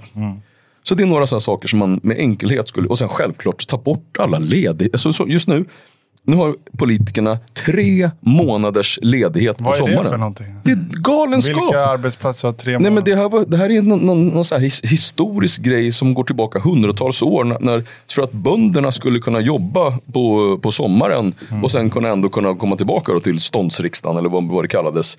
Och det, det hänger bara kvar. Och så att nu har vi ett sommaruppehåll. Så att, all- och, och, utöver det så kommer också påsklov och det är sportlov och, och, och jullov som politikerna ska ha. Och dessutom, är du lat som politiker, då har du en tre dagars vecka.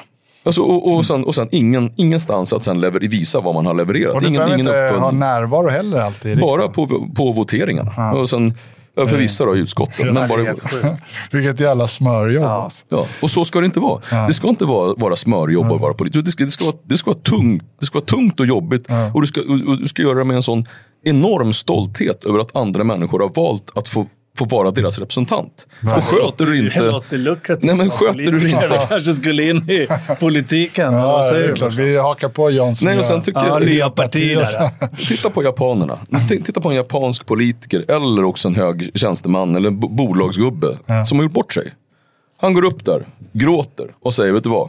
Förlåt mig, men jag, jag, ska aldrig, jag ska aldrig mer tillbaka till mitt jobb såklart som jag, som jag helt, jag, jag har förstört för er. Jag ber om ursäkt. Och och, och, och, så, och så drar de. I Sverige, de politikerna som alltså på riktigt har varit med och sabbat landet. Vad får de då? Ja, de, får en, de får en ny roll. Alltså, men då, du får bli en sån här minister istället. Och det var väl kanske en av de sakerna som, som gjorde att vår skilsmässa blev liksom fortsatte vara skilsmässa mellan mig och partiet. Det var när Magda valdes som partiledare. Så blev jag glad. Alltså Magda är, en, hon är vaken. Och jag tänkte nu har vi chansen, nu har vi verkligen möjligheten att kasta ut det gamla. Ta in, liksom, det finns så mycket politiker där ute i landet, och i, i, ifrån kommunerna, vettiga bra folk, nya ministrar. Nej, då väljer hon samma gamla lirare som har varit med och sabba och tar tillbaka dem. Men den Och där gjorde- svågerpolitiken, den ont finns i väl i alla eh, olika sammanhang. Borde hon ha ringt dig, Janne? Ja, det borde hon verkligen ha gjort. Ja. Och vad borde hon ha sagt? Hon borde säga, tjena, tjena Jan, sorry för det som har varit. Eh, vilken ministerpost vill du ha? Vi kör bara. Hade du tackat ja då? ja, tveklöst. Ja. Då vet vi Magda. nästa gång. Ring Janne. Eh, jag, Jag måste bara... En, en sak. Eh, du är från Norrtälje. Nej, från Gottsunda är ursprungligen. Ja, Gottsunda i Uppsala är du från början, men eh, sen har du bott i Norrtälje i många år. Ja.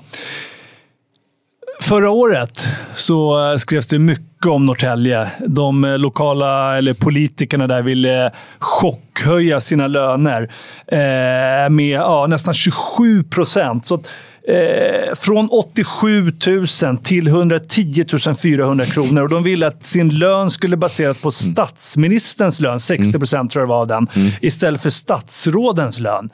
Alltså när jag läste det här, jag började på att bli galen. Och en van, då tänker man, för att dra ett exempel, våra pensionärer som då efter skatt eh, har en genomsnittlig pe- pension, pension på 18 000 kronor. Och de ska alltså höja sina löner från 87 000 till 110 400 400 kronor. Det här gör mig riktigt jävla förbannad. Hur fan kan de få sina egna löner? Hur är det ens möjligt? Ja, det är, det är inte ens speciellt svårt. Utan det som skiljer Norrtäljes ja, men Det är korruption på hög nivå för mig. Ja, det, det är ett ganska korrekt um, Ja, där gör sig begreppet bra faktiskt. Det, det är en, det är en form innan av, man har börjat korruption. Eh, leverera. Alltså, ja, men det är helt sjukt. Med tanke på att man just gör upp det eh, bland sina gelika. Det är inte så att man går ut och frågar någon annan. Så jo, men det, det skulle jag säga. Det där är en form av, eh, av korruption. Jag måste bara dra ett ja, kort exempel. Du ska få, få prata vad du tycker om det sen, Janne. Men våran morfar, när han levde, han jobbade på SL hela sitt liv renoverade... Tre skift. Ja, tre skift. Sömnen var helt störd. Han försökte Rohypnol för att kunna sova. Eh, han stod och reparerade, eh, reparerade tunnelbanor. Nästan alla hans kompisar dog i cancer, för det var asbest, så mycket asbest just i bromsarna. Och jag kommer ihåg, han blev pension, han klarade sig knappt på sin pension. Och så var jag där och hälsade på honom en dag på äldreboendet där han hamnade till slut. Och så han var, sa det, jag är så jävla förbannad Martin. Varför det? Jo, för nu har statsministern höjt sin lön. En höjning. Mer än vad hela min pension är. Jag som har stått och kämpat treskift i hela jäkla mitt liv. Byggt upp det här samhället och mina kompisar har dött på grund av cancern och astmen som, asbesten som fanns i bromsarna eh, i tunnelbanorna. Det är, så att, och det här nämnde han ju då och var helt fly förbannad. Men det här, det är ju, det är ju det är ännu värre. Det vi ser i Norrtälje. Det, det, om, om man nu bara får dra ett ytterligare växel på, på just det där. Så nu så väljer Moderaterna sin nya eh, ledare för kommunen. Och killen som, eh, som är hjärnan bakom den där höjningen. Och, Bino. Nej, inte Bino. Inte Bino, Bino. Bino han, eh, han är faktiskt, Bino, Bino är faktiskt en väldigt skicklig politiker och han, han har gjort mycket för Norrtälje. Mm. Och han ligger inte, det var inte han som var hjärnan bakom den här, han, han fick åka med. Men däremot han som då tog fram förslaget och också la det när han som kallas ju nu för... Som stod tyst 30, i hur länge som... 30 sekunders mannen. Mm. Ja. Så 30 sekunders mannen, han, som, han som, som efter 30 sekunder sa så här. Ja, det är en fråga om prioriteringar. Det är, där, när, ja, varför du höjer lönerna till politikerna istället för att liksom satsa på, på något, bra, något område inom kommunen. Han står med som ett av de, möj de möjliga valen till eh, kommunalråd i Norrtälje. Ja, det är så alltså.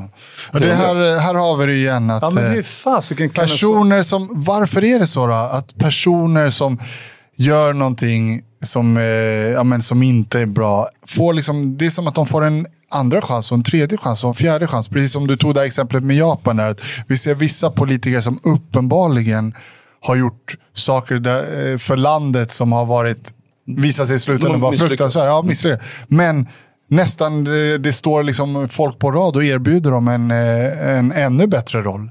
Alltså, vågar vi inte liksom... Exemplet i Japan var ju att de hade åtminstone förstånd att be om ursäkt och dra sig tillbaka. Ja. Det har ju inte våra, våra politiker. Och i och med att konkurrensen om de politiska rollerna är på tok för låg. Mm. Särskilt om man sitter i riksdagen, att det är alldeles för många riksdagsledamöter. Eh, ute i kommunerna så vill man inte ens tänka på det. Liksom vilken, alltså det finns ju en sån låg nivå i vissa kommuner på kommun, kommunpolitikerna så att det, det är ju lite, utan att prata illa om särskolan, så är det en särskolenivå. På riktigt särskolenivå. Och det är ju, det är ju fint att särskolan blir representerad, men, men kanske inte just i kommunledningen. Eh, Borde man haft någon typ av kunskapsprov för att pröva de här politikerna innan de går vi, in och ska representera? Vi måste ju skapa ett, vi måste skapa ett, ett politiskt landskap som ett där eh, både den här, vi får bort den formen av åsiktskorridor som gör att, att nu är det ju nu får du gå in och sätta så armbindlar på politikerna för att ens kunna skilja dem ifrån vilket parti de, de representerar. Jag, jag inbillar mig att det ändå var något mer det var mer skillnad tidigare. Då, visst, då, då var det så, okej, okay, de står för den här gruppen, de står för den här gruppen och de står för den här gruppen. Nu är det liksom, har det blivit som ett, ett, ett virrvarr av så alla, men vi, jag, jag, jag är snäll i alla fall, ja, och tycker också, jag vill att alla ska få det bättre. Men nej, men det kan du inte tycka. Det går inte att göra all, Du kan göra så här, det, och visst, det blir bättre för arbetarna och på så sätt så blir det också tryggare för alla andra. Bra tanke. Mm. Men att bara säga så här, mer till alla det är, det är, inte politik. Det är aldrig där utvecklingen sker. Det är som det här klassiska att Eh, comfort zone. Det är en eh, mysig plats, men det är inte där eh, miraklen sker. Och om alla bara liksom, ingen vågar sticka ut, ingen vågar gå utanför en åsiktskorridoren, ingen vågar komma med förslag som verkligen kan leda till förändring. Ja, då, då är man där och grottar i den här lilla comfort zonen och så får man sin lön på kontot. Men inte fan blir det några förbättringar för landet. Men jag tror, tror att genom, genom att göra det mer, vad ska man säga, eh, som, som politiker just nu, så det, det, det, finns väldigt många sätt att få, att få skäll så att säga. För hur den vrider på det, så det, det finns någon som, någon som du skäller här och du skäller där. Att höja, eh, sossarna har alltid sagt att vi har högt i tak i partiet. Det är ju såklart ett, ett hittepå. Det, finns, det, taket sitter här på alla sossar. Säger man lite fel så, så är det ju liksom rökt. Men om man skulle höja eh, taken på ett sånt sätt att man faktiskt kunde få göra fel verbalt. Att man faktiskt, att du, du kan få så här, men jag, jag, har en idé, så här tycker jag. Det här, jag tycker att det här är super, supermycket fel och jag skulle vilja göra så här istället. Um, utan att bli kölhalad uh, av, vad ska man säga, den politiskt korrekta. Så tror jag det hade varit uh, gynnsamt för, för demokratin. På ett sånt sätt man också skulle kunna få lite mera inflöde uh, i partierna. Så att göra, göra en politik som gör att när du väl har makt och du gör bort dig, okej, okay, du är bortgjord lämna tillbaka nyckeln och gå hem. Men på den mindre nivån, alltså när du, när du fortfarande funderar på om, om du så vill engagera dig politiskt, där behöver du ha en högre, eh, ett högre tak istället.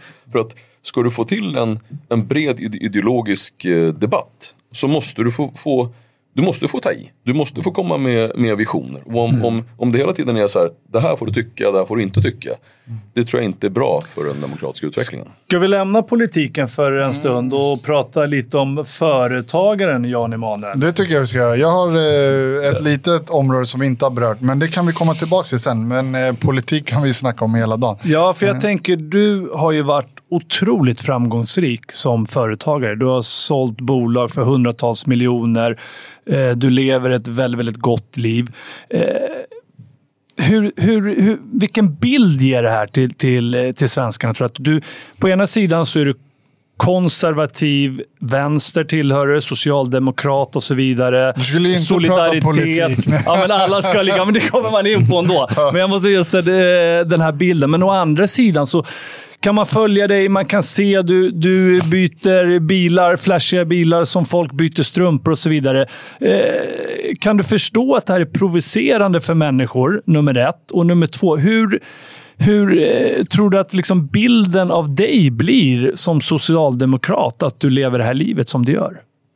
Jag tror ju att just förutfattade meningar, de kommer ofta någonstans ifrån. Så förutfattade meningar behöver inte vara fel. Det behöver inte ens vara dumt. Men det är också någonting som är väldigt roligt att leka med. För jag tror att om du, om du tvingar människor till att tänka ett varv till så tror jag det är bra för intellektet. Och väldigt många tror att om du är sosse då har du, du ska ha din 240, du ska helst ha ganska fula kläder och du ska, du ska, du ska helst ha en speciell frisyr. Liksom. Och jag vill påstå att det inte är så. Ja, ja, och jag vill påstå att det faktiskt inte är så. Utan att, att uh, övertygelsen sitter inte i, varken i kläderna eller i, i bilplåten. Utan övertygelsen sitter någon annanstans. Och på samma sätt när man, när man börjar prata om klass.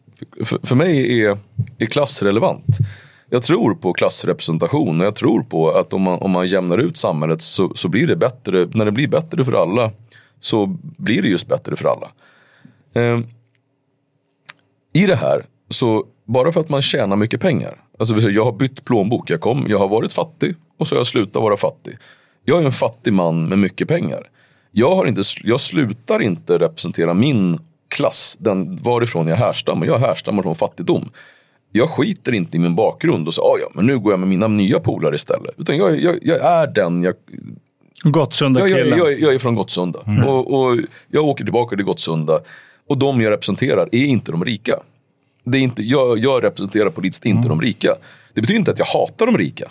För att då skulle jag hata mig själv. Men vill Utan... du visa hur snedvridet systemet är? Att det går att tjäna de här extrema att, pengarna? Att han och... sticker ut liksom extra. Att du kanske inte hade behövt lägga ut den där Rolex-klockan. Eller den att, du, ja. att han stretchar lite långt. Är det det du mm, menar? Ja, precis. Jag, precis. Säga, jag, jag, vill säga någonting. Mm. Jag vill, jag, med min klocka vill jag säga någonting. Vad kostar den där jackan? Den där är dyr som, som du är fan, jag blir bländad. den, eh, Kostar mer än hela När jag kommer tillbaka, när jag är i Gottsunda så det jag säger med min klocka är att alla ni som är här, Ni, kan, kom, ni kan få en sån klocka. Det finns ingen, vi, vi springer inte runt med, med en prick i pannan som säger att en gång diskar, alltid diskar. Utan du kan göra en klassresa i Sverige. Ja. Eh, nu har det blivit, folk har blivit förhindrade att göra sina klassresor. För det, det, det, det är fint, eh, det, det är fint att, att, att ha pengar men det är fult att tjäna pengar. Och det är en ganska dålig, den, den ekvationen går liksom inte ihop. Så det jag kommunicerar med mina bilar, och mina klockor och mitt sätt att leva det är att även om du inte har en spänn nu så kan du få det sen. Det går att kriga sig utifrån. Du vill, inspirera, du vill alltså inspirera människor att det går att göra, komma från fattigdom, vända det här genom Det är hårt en, arbete. En, en av, de, en av essenserna i, provo, i provokationen. Och det är väl, den köper jag till 100%. Sen är det för att jag tycker, att, sen är det för att jag, att jag vad ska man säga, har jag, jag har ju den klassiska fattig man, fattiga mannens komplex. Jag har alltid drömt om att få en, en, en fin bil. De flesta människorna som går från fattigdom till rikedom de köper ingen fin bil för att det är fult. Mm. För du, du, grannen kan ta illa upp. Och jag säger, "Sk- jag skit, det finns ingenting jag skiter mer i. Men hur Eh, kunde du utan- bli så här jäkla rik? Alltså, har, du en, eh, har du en talang för att tjäna pengar eller har du kunnat nyttja ditt eh, Kontakt. politiska kontaktnät som du har haft och, och nyttjat det på något sätt? Eller, Jag tror att många hade önskat att jag kunde svara, säga så här att Jo, det, min rikedom har mycket med politiken att göra. Du vet, I och med att jag känner så mycket sossar. Jag bara, ej kan du låta mig få den här eh, upphandlingen? Han bara, yeah boy. Och sen så har jag fått det och sen fick jag pengar. För att det är, det är enklare att vara avundsjuk på någon, att vilja ha någons pengar om den, om den rackaren är en fuskare. Så det hade, det hade varit skönt, och för, för, åtminstone för dem om jag kunde säga det.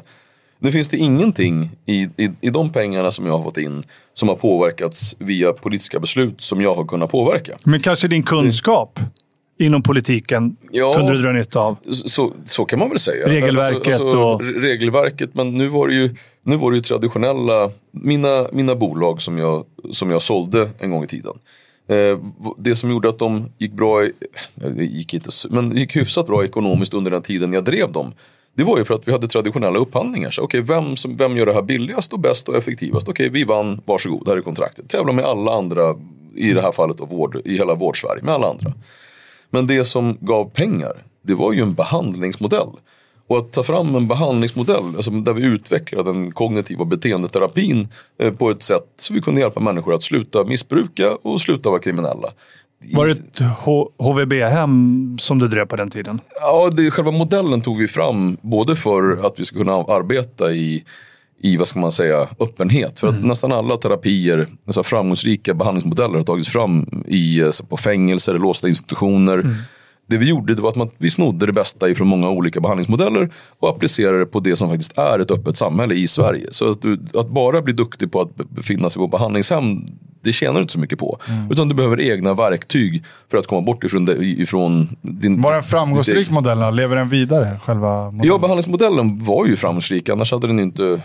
Vissa saker går ju att mätas i pengar. Och det här är ju en sån sak. Om du, om du kommer med en behandlingsmodell och någon är villig att betala väldigt mycket för modellen. Ja, den har ju levererat någonting.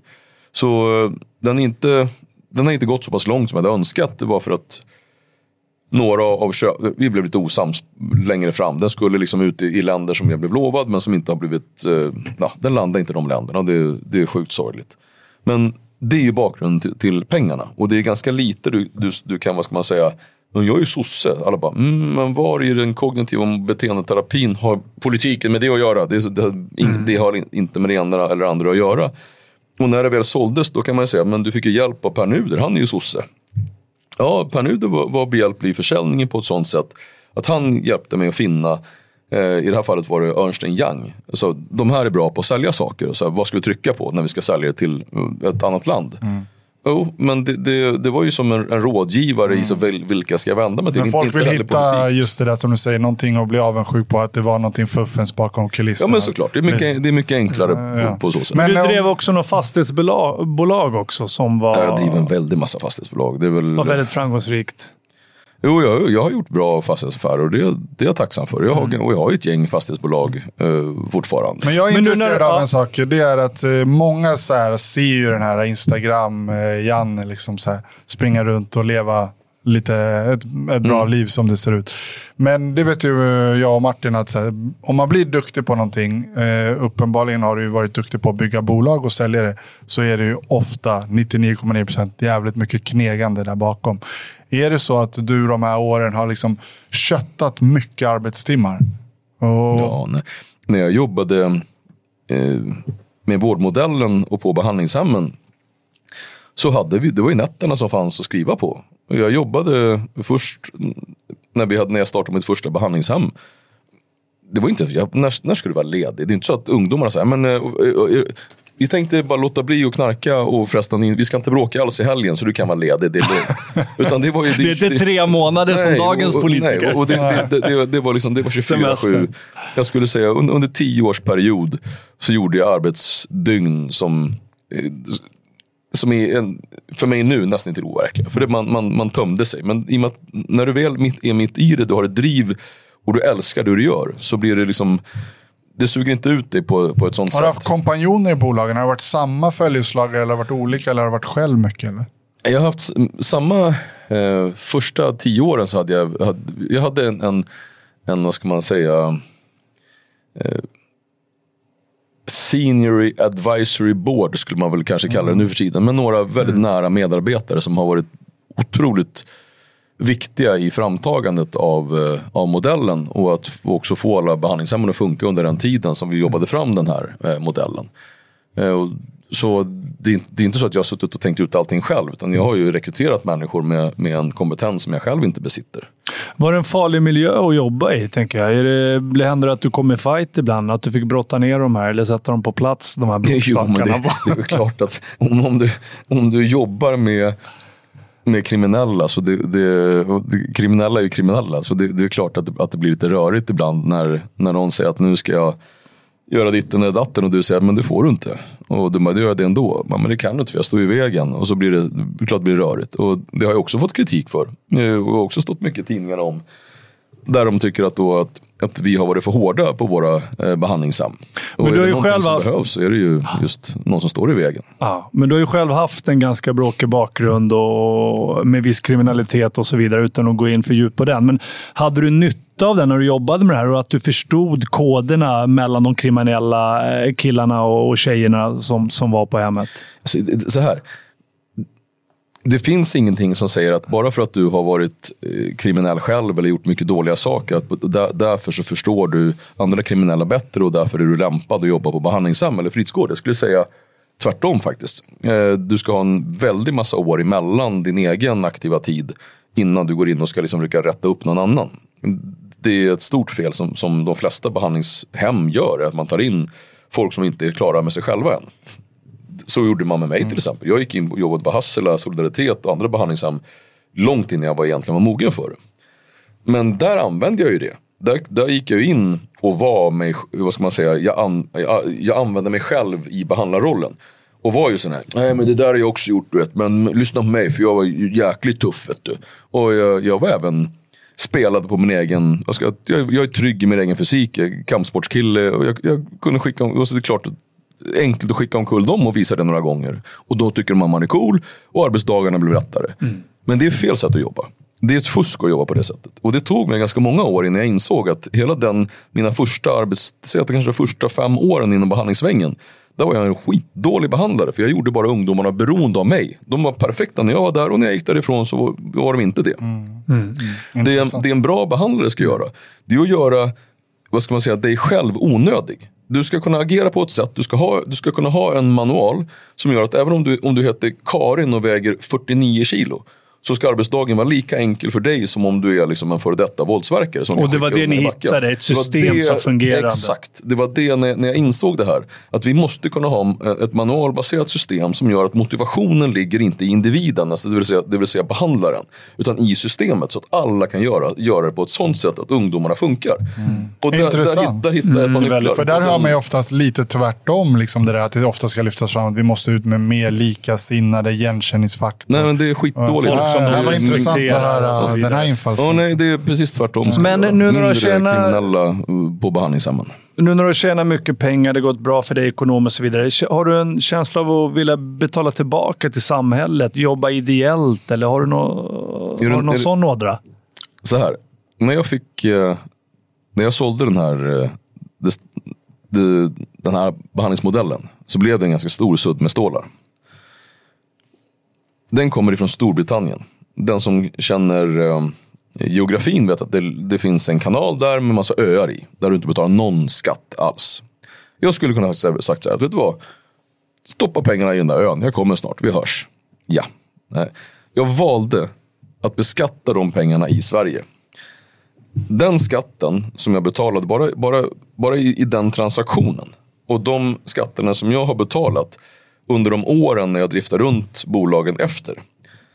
Det, jag har finansierat så pass många skolor, eh, förskolor och äldreboenden. Bara jag som person. Så en sak kan jag säga. Är det någonting jag inte behöver göra så är det betala tillbaka en krona till. Utan jag, jag har vad ska man säga, bidragit med råge skulle man kunna säga. Med skatten till den affären, ja. för den affären ja. Det är bara den affären. Mm. Och, sen också, och sen också om man skulle räkna på de vanliga skatterna som jag bara betalat på arbete. Det vill säga jag har ju skattat fram sjukt mycket pengar. Uh, så, som jag då har valt att bara säga, men rätt in i staten. Vad blir ditt så, nästa projekt då? Har du nu när det kommer till företagandet? Eller är det bara politiken som kommer att gälla framöver?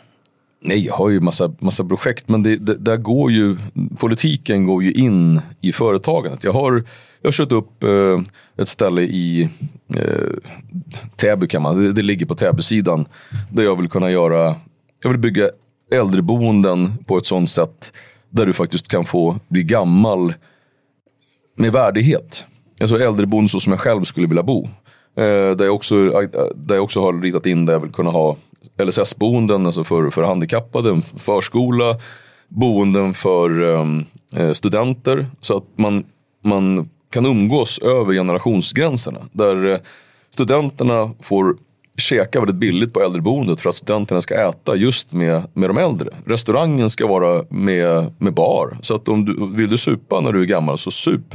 Vill du ha, alltså det, du ska liksom kan man boka en plats? kan man boka en plats redan? Och, och, när, och, när, du går ut, då ska du kunna gå i en miljö som är trevlig. Där vi har köpt ner till strand, ner, ner till med egen strandlinje Eh, tittat in hur jag skulle vilja bygga upp en 4H-gård så att du kan gå runt, kla klappa kossor, klappa lite... lite, lite hur mycket av det här som vara. du gör, Janne, till exempel det här projektet, hur mycket av det är för att så här, du verkligen genuint vill göra någonting bra och hur mycket är att så här, ah, men det här är nog en jäkligt bra businessmodell? Finns båda delarna med eller? Ja, det, det, måste du. Annars är det ju, annars är inte en... Men annars, är du fortfarande hungrig ingen... på att tjäna pengar? Är det fortfarande en drivkraft? Ja, ja, ja, det är alltså tveklöst. Jag gör, jag gör ingenting som jag... Fan vad skönt att du inte hymlar om nu, nu, nu, nu, nu, nu ljög jag så, så, att, att, um, att jag skulle inte göra någonting utan att tjäna pengar. Och det, det är klart jag skulle kunna att jag gör också. Men det, ekonomin är ju en ja. jättestark drivkraft, men också en utmaning. För att, göra, att bygga en sån här grej ja. utan att tänka på ekonomin Jo, men det var ju gulligt. Men hur svårt var det då? Mm. Att bygga, och, och, att bygga den bara med tanke på ekonomin, det är inte heller en utmaning. Men att kunna bygga det på ett sånt sätt så att det både genererar någonting som är bra på riktigt och samtidigt tjäna stålar. Det finns en utmaning mm. i och det är coolt. Sådana mm. utmaningar gillar jag. tycker vi ibland, vi måste få växla tempo och bli lite ytligare. Jag undrar en uh, ytlig grej. Uh, du uh, vad heter det, umgås ju ibland med lite så här kontroversiella personer. Vi hade ju han Dan Blazerian här va? ganska mm. nyligen. Mm. Eh, då figurerar ju lite bilder på dig. Och eh, jag vet att många lyssnare har varit lite nyfikna. Han är ju känd för sin osunda kvinnosyn, uh, miljardärson, eh, droger och så vidare. Men när du då, så här, eh, först och främst, det här blir några frågor i ett. Ett, liksom så här, kände ni varandra innan eller var det här liksom stageat på, på något sätt? Och nummer två, när du figurerar med en sån person, tänker du då också så att det här kan vara bra för mitt varumärke eller jag får provocera? Eller jag får, har du någon bakomliggande eh, tanke eller tänker du bara så här, fan det här verkar vara en nice snubbe att hänga med. Han, han får mycket mm. blickar från brudar. Liksom. Vad är, vad är liksom valet bakom? Och hur gick det till? Ja, jag blir kontaktad av um, människor som, som känner Danne och säger att vi, vi, tror att ni skulle kunna ha trevligt tillsammans och eh, nu ska han till Sverige och har du lust att träffa honom? Så jag var absolut, samma sätt som man träffar andra affärsmän. Så inga, inga bekymmer. Och sen så föreslogs det också att vi skulle eh, låta det här bli offentligt och vi skulle gå på en fest. Och då, då tänkte jag och tänkte att så här, det här är ju nog huvudvärk. Det, det finns ingenting Alltså så som ingenting jag har att tjäna på det. Att, så att om jag går ut och sätter mig med, med snubben, jag kommer bara få allt skit som han har ställt till med. Kommer de att kasta på mig. Så han, kast, han, har, han har ju en ruggigt skum syn på hur man beter sig med, både med och runt eh, kvinnor. Alltså, att, varför, varför har du 20 pers? Varför, varför ska du ha 20 tjejer? Alltså, en är väl liksom jobbigt nog. Men, eh, och det kommer, jag, det kommer landa på mig. Sen, ja, ja, det är dumt. Men jag bara, Springa runt och är rädd nu liksom. Det tänker jag inte vara. Om jag, har lust att gå på, om jag vill gå på krogen med någon som jag är nyfiken på, för det är jag ju. Jag undrar, vad är det för snubbe? Jag vill ställa frågan. Varför, varför, varför har du med dig 20 tjejer? Vilket skitjobbigt. Och, och vad, vad, är, vad är grejen? Om, inte jag, om jag dömer honom på medias uppgifter, då är ju jag den som jag föraktar. För det är ju de människor, jag blir ju dömd hela tiden på människor som har läst någonstans i Expressen att jag, är- jag är en ondskefull och dålig person. Nu, nu, berättar jag det för mina barn och så tar jag omvägar om jag ser mig. Så, är inte, att- så det inte att världen ska vara. Ska jag vara likadan som dömer någon utan att träffa honom? Jag bara glöm det. Så jag bara kör bara. Vi går dit. Och Så du skiter i din egen image och vad folk tycker och tänker? jag, jag, tänkte, jag vet att jag kommer få frågan. Och då, då kommer jag kunna svara just det. Jag dömer inte folk på förhand. Jag dömer inte folk utefter vad du som journalist skriver. För du som journalist är oftast en lögnhals. Du skriver det som säljer snarare än det som är sant. Och det, det, jag litar inte på dig. Utan jag litar på vad jag själv kan uppleva. Men jag, säger inte, jag, dömer, jag dömer inte ut alla, alla journalister, men, men en hel del. Och då kunde jag säga det, vet du vad? Jag dömer ingen på förväg, utan jag gör min egen eh, tolkning och träffar den människan. Och sen kan jag säga om jag tycker han är skön eller inte. Men var eh, också tanken att försöka att förändra hans syn på kvinnor? Eller sket du fullständigt? Eller var du bara nyfiken på han? Och, Nej, jag, jag hade ing, ingen tro om att jag skulle kunna kliva in, om det nu hade varit så att han hade en tokskev kvinnosyn. Och så bara, men app, app, app, app, nu ska jag berätta för dig vad du ska tycka i framtiden. Nej, jag hade ingen sån vision. Men jag var nyfiken. Jag ville, ville kolla vad, vad, han, vad hans... Eh, varför helt enkelt. hur var han som människa? Var han så, liksom? hur var han som människa? Toktrevlig. Eh, Alltså, ödmjuk och trevlig och enkel att, att, att ha att göra med. Vi ska träffas igen. Vi ska ut och, ut och skjuta tillsammans. Och jag, och jag ställde frågan, men varför har du med? Vad, vad är grejen? Liksom? Vad Och svarade han då, då? då sa han så här att när jag var, eh, när jag var ung, jag tror att det fattades som när han gick i college typ. Det är väl våran hög, är det vårat högstadium eller? ja, jag törs inte säga. Mm, Det, väl... Men ung i alla fall. Eh, och så jag hade jättesvårt med tjejer. Jag hade svårt att, att ta kontakt med tjejer överhuvudtaget. Och, och så. Eh, och sen så har jag utmanat mig själv, mig själv i att så här, också, det, är, det här är också i grunden en kognitiv idé. Att du, måste, att du måste konfronteras med dina rädslor. Lite kul, för det är den behandlingsmodellen som jag har jobbat, jobbat mycket med. Mm, så sa att men, på, på så sätt har jag, har jag gjort. Och sen har jag bara tagit i. Och nu har jag gått ifrån att vara rädd och prata ens med tjejer till att sitta med 20 tjejer. Och jag tycker att det är trevligt. Så jag fortsätter med det. För jag har möjligheten, jag har pengarna. Och det är inte så att jag är taskig mot tjejerna eller beter mig illa. Utan snarare, snarare så, och nu säger jag att det här är inte min åsikt, det här är hans ord. Att jag har gjort tjejerna kända. De här tjejerna de kom, de kommer, kommer till mig för att de vill. De hänger med mig och sen har de blivit kända på olika sociala medier. De har blivit, kommit med i filmer och de har liksom, det har blivit bättre för dem. På vilket sätt har jag utnyttjat dem? Hur mycket sätt har jag varit taskig mot dem? Ja. Mm.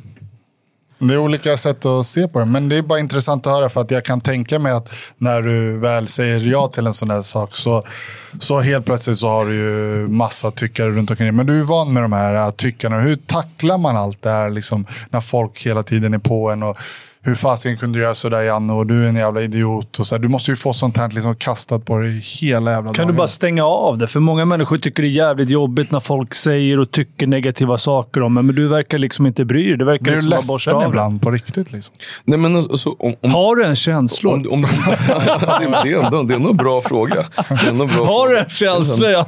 Svara nu för fan. Vi har inte sett en tår här. Vi brukar inte se någon på varje. Hur ligger din neuropsykiatriska status? Hur, hur, hur ser den ut egentligen? Den kan vara intressant. Men eh, om du tänker innan.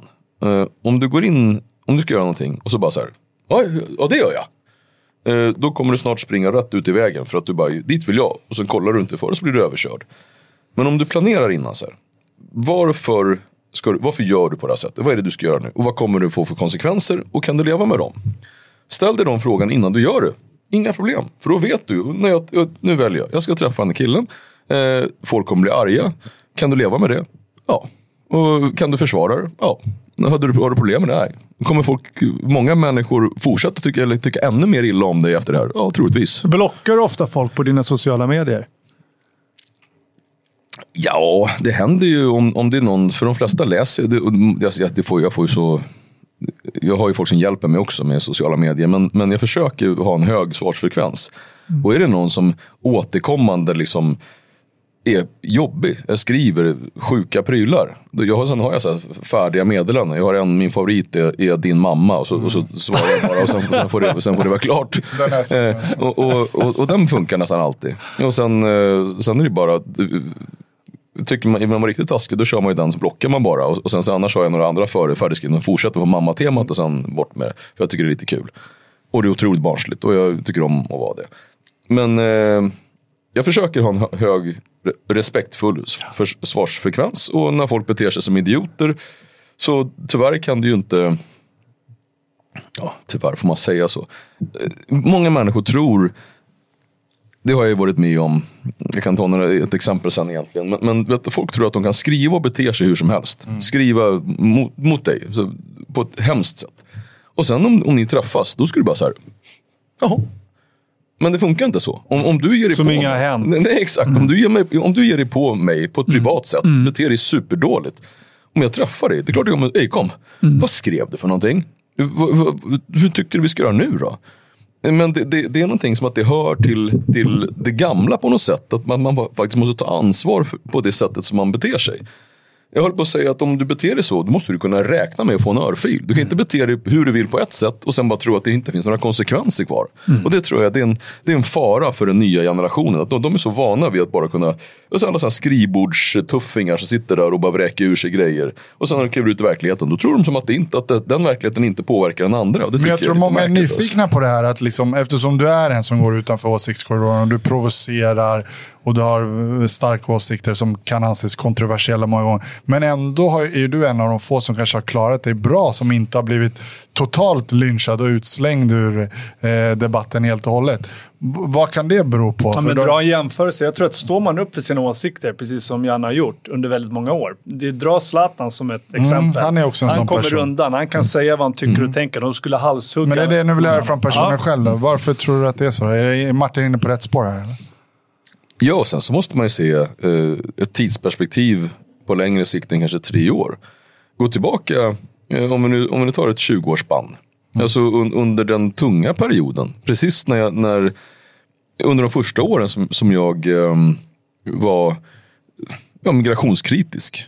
Det var ju jättejobbigt. Det var, det var ju så tabu så man, man hamnade ju verkligen utanför. Jag skulle säga att det var ett par år mellan kanske 2010 och 2013, 14. Där såg du inte mycket av mig för att där var jag liksom både låst med olika bolag där jag liksom inte kunde gå ut och prata för att då kunde bolagen råka illa ut och för att jag det var en, jobb, det var en jobbig period helt enkelt. Så du har varit där också? Så jag har varit där. Men, och sen när jag väl kunde liksom ta bladet från munnen, då har jag kört exakt samma linje som jag alltid haft. Och så har jag bara uppre upprepat. Men, men, tyckt samma grejer, gjort samma saker, men också kommit med, med, med vad jag tycker är kreativa lösningar. Inte bara "Äh, allt är dåligt, utan men gör så här istället. Liksom. Och så stått upp för vad jag faktiskt tycker. Utan att också vara tydlig. För att det, det, det, som, det som är, när människor ska dömas, det är att om, om du på riktigt beter dig illa mot någon på grund av hudfärg, kön eller vad det nu må hända vara för någonting. Då är du ju en, då är du en, en jubelidiot. Det är klart att du, du är dum i huvudet. Stick bara. Men om du bara är tydlig med det. Att den kritiken som, som jag kommer med när det, när det kommer oavsett. Det är utifrån vad som faktiskt har gjorts och vad som har, vad som har sagts. Det har Och inte inte mot person. inte mot, inte mot ja, om du är en idiot så absolut. Ja, jo, jo, men, men- men, men jag skiter i hur du ser ut. Vilken, vilken, om vilket Ja, kön du har eller vilken färg du har. Det är helt, utan bara utifrån hur du, du får, jag bemöter dig utifrån den du är, inte hur, hur du ser ut. Eller du måste- vilken du mycket verkar stålar ha- du har eller sådär. Du verkar ha en förmåga att kunna borsta av dig kritik och, och lämna det här bakom dig. Eh, men du måste ju också ha känslor. För många är det här jättejobbigt att folk kritiserar en, skriver skit om en och så vidare. Eh, jag bara tänker, jag är lite kittlande där känslomässigt. Eh, om du har en störning här eller inte. Det, eh, när grät du senast? jag skulle säga att det inte har ett dugg med att göra om du har en störning eller inte. Men det var länge sedan. Jag är dålig på att grina. Ja. Mm. Men du kan hantera jobbiga känslor ändå. Rädsla då? För vi har ju också en annan grej som många av mina polare har frågat mig. Så här, eh, kom jag på en fråga till som har lite med det här temat att vara kontroversiell, visa upp olika Mm. saker. Eh, du visar ju upp mycket av din rikedom och sådär. Kommer det inte in hot och sådär? Inte, är det inte folk som bara så här, Liksom, eh, ja, men I Sverige, ju, man hör ju om eh, folk som blir av med sina klockor och så vidare. Kommer det inte såna, är du rädd någon gång när du visar upp eller har du råkat ut för någonting som är liksom på den nivån? Det är klart att, att det, någon har försökt att göra, göra sig ett kap eh, på min bekostnad. Och de som har gjort det har ju har det väl gått mindre bra för, får man väl säga, i, i, i det. Eh, jag väljer hellre att visa på att om du ska sno en klocka och du väljer att sno min, så kommer du få huvudvärk. Det, kom, det är inte så... Då är det bättre att sno någon annan ja, Det är taskigt, men faktiskt. Och, och det, är just, det är ungefär så det funkar. Om, om du är tjuv och du ska välja att dyrköra köpa eller sno någonting dyrt. Och du vet att om jag snor den där grejen, mm Scheisse. Jag kommer få så mycket folk efter mig. Han mm. kommer, han kommer ta varenda krona han äger för att få tillbaka den här klockan. Men var det inte, nu kommer jag var det inte någon jäkel som eh, gjorde inbrott eller försökte inbrott? Jo, de, men du de, på att jaga liv av karln. Du slutade med att det var de, du som... de, kom till, de kom tillbaka med varenda, med varenda grej och bad om att få fortsätta ha, ha ett socialt liv. ja. ja, de gick på fel gubbe. Men alltså. samtidigt ja, men, har man ju exakt, jävla... men, men det är det som är orättvisan i samhället. I och med att ja. pengar är makt. Jag kan säga det, vet du vad? Jag lägger en mille på, jag vill ha tag i de här snubbarna. Mm. Och folk kommer springa benen av mm. sig. Och det kommer jag göra. Om någon snor någonting som är värt 20 spänn för mig, men är värt någonting för mm. mig. Så kommer jag kunna lägga hela min förmögenhet mm. på att kunna få tillbaka den grejen och få tag i den satan som tog det. Och det är klart att det är dumt att tjåla av någon som är så pass tjurskallig. Mm. Och det, det är hellre då att jag är öppen med det. Mm. det. det. kommer bli jobbigt för dig. Ge det på mitt hem och det kommer bli jobbigt för dig. Mm. Vi ska börja runda av alldeles mm. strax. Men eh, vi vill ju först veta lite om din träning och sådär. För du är ju mm. jäkla du bra form. Eh, vi har ju själva tränat hela, hela vårt liv, jag och brorsan här, och, och, och tränar fortfarande. Eh, hur ser en vanlig träningsvecka ut? Jag lyssnar, det här är så, det, det, låter så platt, men jag lyssnar på kroppen. För det, det att hålla sig skadefri, det låter, låter kul precis när jag berättat hur, att jag pajar ryggen. Men att hålla sig skadefri, eh, särskilt när du håller på med gymträning. Det är ju det som gör att du också kan eh, få muskler. För att om du kör som kör armar, det är tufft som attan. Och så bara aj, aj, pajar biceps. Liksom. Och då kommer du få jättesmala armar innan biceps har växt igen. Men om du kör med små delar framgång. Alltså du tänker, men lägger jag på mig, och det här kan ju låta så tråkigt så att klockorna stannar. Men om du lägger på dig ett par kilo om året. Eh, så är det bra faktiskt. Alltså den här 20 kilos uppgångarna. Det kan vara trevligt och roligt. Men, men att kunna ligga och, och ligga då så här. Jag, jag, jag kommer upp lite över 100 kilo. Det lyckas jag med, med kanske två månader om året. Och sen så backar jag ner och så blir väger jag så 95 igen. Och det betyder att jag det är måste... när du börjar käka de där ravioliburkarna på, ute på båten. Exakt. Och att vara hyfsat hård och väga ungefär 100 kilo, det, det är vad jag toppar. Och så, mm. och så har jag hållit på i sista, jag menar så jättelång tid tillbaka. Eh, så det är mycket hypotrofi, muskeluppbyggande träning. Det är det du siktar mest ja, och, och, och, och sen, den typen av sen, träning. Och sen aldrig springa iväg och bli fet. Alltså nu är jag lönnfet, men aldrig springa iväg och liksom få, få, få, få mage. För att då, det hinner jag, inte, det hinner jag liksom aldrig få till en skön form utan att bryta ner muskulaturen också. kan ligger... du kombinera in någon form av konditionsträning i eller är det bara liksom muskeluppbyggande träning fast med små, som du beskriver det, små steg i taget? Eller har du konditionsbaserad träning på Jag har kört mycket kampsport och det måste ja, man ändå säga är konditionsbaserat. Du kör ju med Jörgen Krut ibland också. Ja, absolut. Vi har till och med gjort en Gamla thaiboxaren, världsmästaren, polare till oss också. Ja, vi har till och med gjort en träningsfilm som vi ska börja sälja om Aha. självförsvar. Var kan man köpa den någonstans? Ja, inte just nu så går det nog inget bra alls att göra, men, vi, men det kommer släppas. Ah, okay. och det, är, det är en sån här eh, eh, hjälp till att få behålla klockan. så, så okay. den, den, den, vi, hade ju en, vi har ju en gemensam polare eh, som heter Ove Rytter. Mm. Eh, och, eh, Ove har ju kommit upp lite i åren, men jag har aldrig sett en sån fysik och den kroppen som han besitter. han har ju faktiskt varit gäst här på Brottabröder också. Eh, men han säger alltid så när man kommer upp lite ålder, det är inte den som tränar hårdast som är mest rätt utan den som, ja, som tränar smartast ja. och den som klarar att hålla sig frisk. Mm. Jag kör ju ett upplägg som jag kallar för slow and contra. Det, det, jag tycker det låter coolt. Ey, slow and contra. Mm. Men det, sakta och eh, någonting tvärt emot. Så först, säg att jag vill, enklaste exempel. Vi kör eh, rygg. Ja, då kör vi rygg. Men vi kör också varannan axlar. För att liksom hela, hela tiden, jag kör tok sakta. Varje övning, alltså det ser nästan lite löjligt ut. Alltså, förbud... Både i den negativa fasen, både Ja, det- koncentriskt ja, så- och så- så- excentriskt. och Ja. brukar, man brukar kunna räkna ungefär så. En, två, tre, fyra. Mm. En, två, en, två. Ungefär så. Det är riktigt sakta. Det får aldrig låta om redskapet. Det, får inte, det ska inte ens säga klick.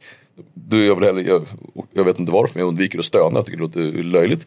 Men framförallt att det, jag ska kunna klara minst 12, ofta, ofta mer. Men jag ska hitta precis muskler, Kontakt med kontakten på ett löjligt sätt. Och sen hela tiden så, någonting tvärt emot. Kör, kör, tvärt emot blir det axlar nu när jag kör rygg.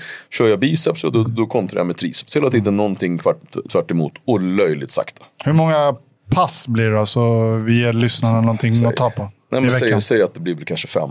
Fem pass i veckan. Ja. Men då kan några, då kan några passen ibland bli bara vader och mage, även om det inte är så kontra. Men, men för att man är så slut i kroppen. Så det, det, då gäller det alltid, alltid att inte ge dig på en muskel som, som eh, inte är utvilad. Men någon- när, man, när, när du har varit med ett tag så känner du när, när kroppen verkligen, nu behöver du ta det lugnt. Mm. Och det är väl den, Just det.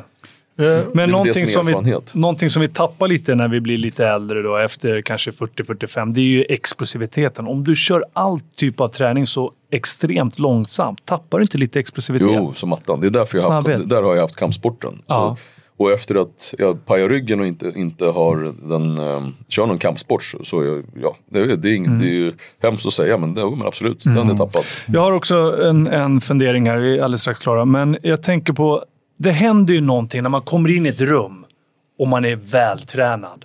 Man blir liksom centrum i det här rummet oftast, om du har, har en vältränad kropp.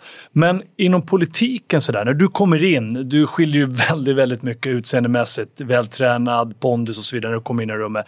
Eh, kan det vara så att vissa har förutfattade meningar också. Tänker fan han har bara kropp, men han har ingen hjärna. Kan det vara så inom politiken? Eller blir det Det så har att gått du för många blir... år nu. att Den har de släppt nu, eller? Ja, eller Alltså, blir det så att fasiken, du blir centrum i det här rummet när, det, när du kommer in med din aura där i rummet? Nej, jag tror att precis som med, med rikedom eller framgång eller vad det nu må hända vara. Så det här begreppet surt sa räven om rönnbären. Det betyder ju att man, man, man eh, så bara, nej det där vill jag ändå inte ha. För att eh, egentligen för att räven når ju inte upp till rönnbären. Därför så säger han att de är ändå sura, jag vill inte ha dem. Mm. På samma sak, sak är det ju med träning till exempel. Det är många som säger, ja men han har ju inget liv, det enda han gör det är, det är att träna, vad är det för liv, så kan man inte ha Det Ja, det känner man. Ja, eller, ja, ja, men han fuskar ju. så här. Okej, hur fuskar man till sig? Berätta gärna. Liksom. Så, så du tror att någonstans finns det, finns det någon, någon tablett du kan käka och så bara blopp, så får du muskler. Och så, I så- så fall, varför käkar du inte den tabletten? För du är tjock. Ja. Eh, Janne, jag har, eh, vi har gått igenom jättemånga intressanta grejer. Jag eh, vill eh, ställa två eh, väldigt aktuella frågor till dig avslutningsvis. Men då får du faktiskt bara 30 sekunder på dig att svara på dem, max. Verkligen. Den första frågan är så här, koranbränningarna. Vad har du att säga om dem? Och han inleder med så här, här får du 30 sekunder, svara på det här. Mm, det var schysst. En utmaning. Ja, så här.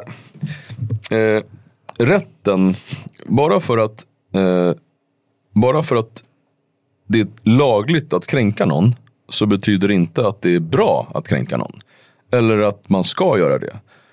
Men du måste få göra det. För att när vi har ett samhälle som säger att de här sakerna får du inte säga eller, eller agera kring. Så får du ett, då skapar vi de samhällen som människor flyr ifrån. Det betyder inte att man uppmanar till att säga så här, oj vilken bra idé att elda upp någonting som någon annan mår dåligt av. Det är taskigt. Det är eh, ett bevis på att någonting hos dig är inte riktigt helt för att du måste göra det. Men du måste kunna få göra det. Och hur ska vi då lösa det här? Har ni märkt att jag fuckade 30 Ja, sekunder? den är 30 sekunder. Jävlar. Men vi förstår var du står någonstans. Du skulle inte lagstifta. Ja, nu ska, nu ska måste ni... Jag, det, jag, jag Tänk på att det är en fråga till. här. Slutklämmen nu, Janne. Kom igen, kom igen. Kom igen. Okej, jag, jag, facit. Så här. Hej, eh, du bara, jag vill bränna en, en koran. Bara, Okej, vet du var Vittsjö ligger? Bara, nej, nej, men jag ska peka ut det på en karta. 09.30, torsdagen den 22 december. Här har du din bränningstid. Varsågod. Eh, du får bränna din koran, men du, men du kan inte få bränna den var du vill, när du vill. Och inte kom- offentligt då, för, eller? Jo, du kan jättegärna utan, utanför Vittsjö. Det bor du hittar bara på någonting som låter som en bondhåla. Men du ska, varför, skulle, varför skulle du tillåtas elda den just utan, utanför en moské? Varför, är just, varför ska det vara just där? Så att vi, vi tillåter att eh, du kommer få fortsätta bränna om du tycker att någonting är kul att bränna. Men det är vi som bestämmer var och när du ska göra det. För då möts vi. För att förbjuda, det är farligt för demokratin. Eh, att eh, säga bränn hur mycket du vill utanför, när du vill och helt fritt. Det drar ett, sjuka, samhälls, samhällskostnader. Du kan inte ställa sådana frågor Hans 30 hjärna går sekunder, Janne. på Det går. Men den sista eh, frågan som är väldigt högaktuell. bara 30 sekunder. Ja, Brotta ner varandra. Ska vad heter det, transvestiter sitta och läsa sagor till sjuåriga barn? Jag vet att eh, du har fått den här frågan kanske någon gång förut, men nu vill jag höra bara så här, lite mer konkret. Det är Nej, inga det- problem eller det är en jävligt dålig idé. Det finns ingen poäng i att eh, du som vuxen ska tvinga på unga människor, barn, dina sexuella preferenser. Eh, Även om, om man då påstår att Nej, men det här är inte en sexuell preferens, jag tycker bara om att klä mig som kvinna. När de, man läser de här sagorna som uppmanar till att, så efter, och att så här, betänka, är du kille eller tjej? Varför ska du ens väcka de tankarna hos barn? Så Har inte nej, det är förvirrat skit. en hel Det- generation? Det har förvirrat en hel generation och det är pissdåligt. Gör inte så. Det, det kan väl en apa räkna ut att det är dåligt. Men ja, Och jag har en sista fråga. När gör du din stora comeback inom politiken? ja jag, jag upplever ju att jag gör ganska mycket politiskt hela tiden. Men eh, jag tror nog att det kan hända att ni kommer lägga märke till någonting inom en hyfsat, eh, hyfsat snar framtid. Inte allt för många år i alla fall. Spännande. Riktigt Spännande. spännande. Janne, tusen tack för att du ville komma till Brottarbröder Podcast. Det har varit en jätteära att ha det här. Det har varit intressanta ämnen vi har diskuterat och eh, ja, du har fått, eh, det blir mycket reflektioner, mycket tankar som snurrar i huvudet. Det gläder mig. Och oavsett vad man tycker om åsikterna så tycker jag att vi bör tacka dig för att du är en frisk fläkt i den här smala åsiktskorridoren. För den är jag verkligen emot. Eh, sen som du säger, man kanske inte alltid håller med. Ibland håller man med. Men vi behöver människor som vågar. Stå för sina åsikter. Absolut. Så tusen tack Janne och eh, ja, Tack kör själva. eh, träningspass snart tillsammans tycker jag. Ja, precis. Jag skålar i den här gröna sp- sponsorerna. Skål! Skål, skål! Glöm inte att prenumerera, följa, likea. Brottabröder podcast.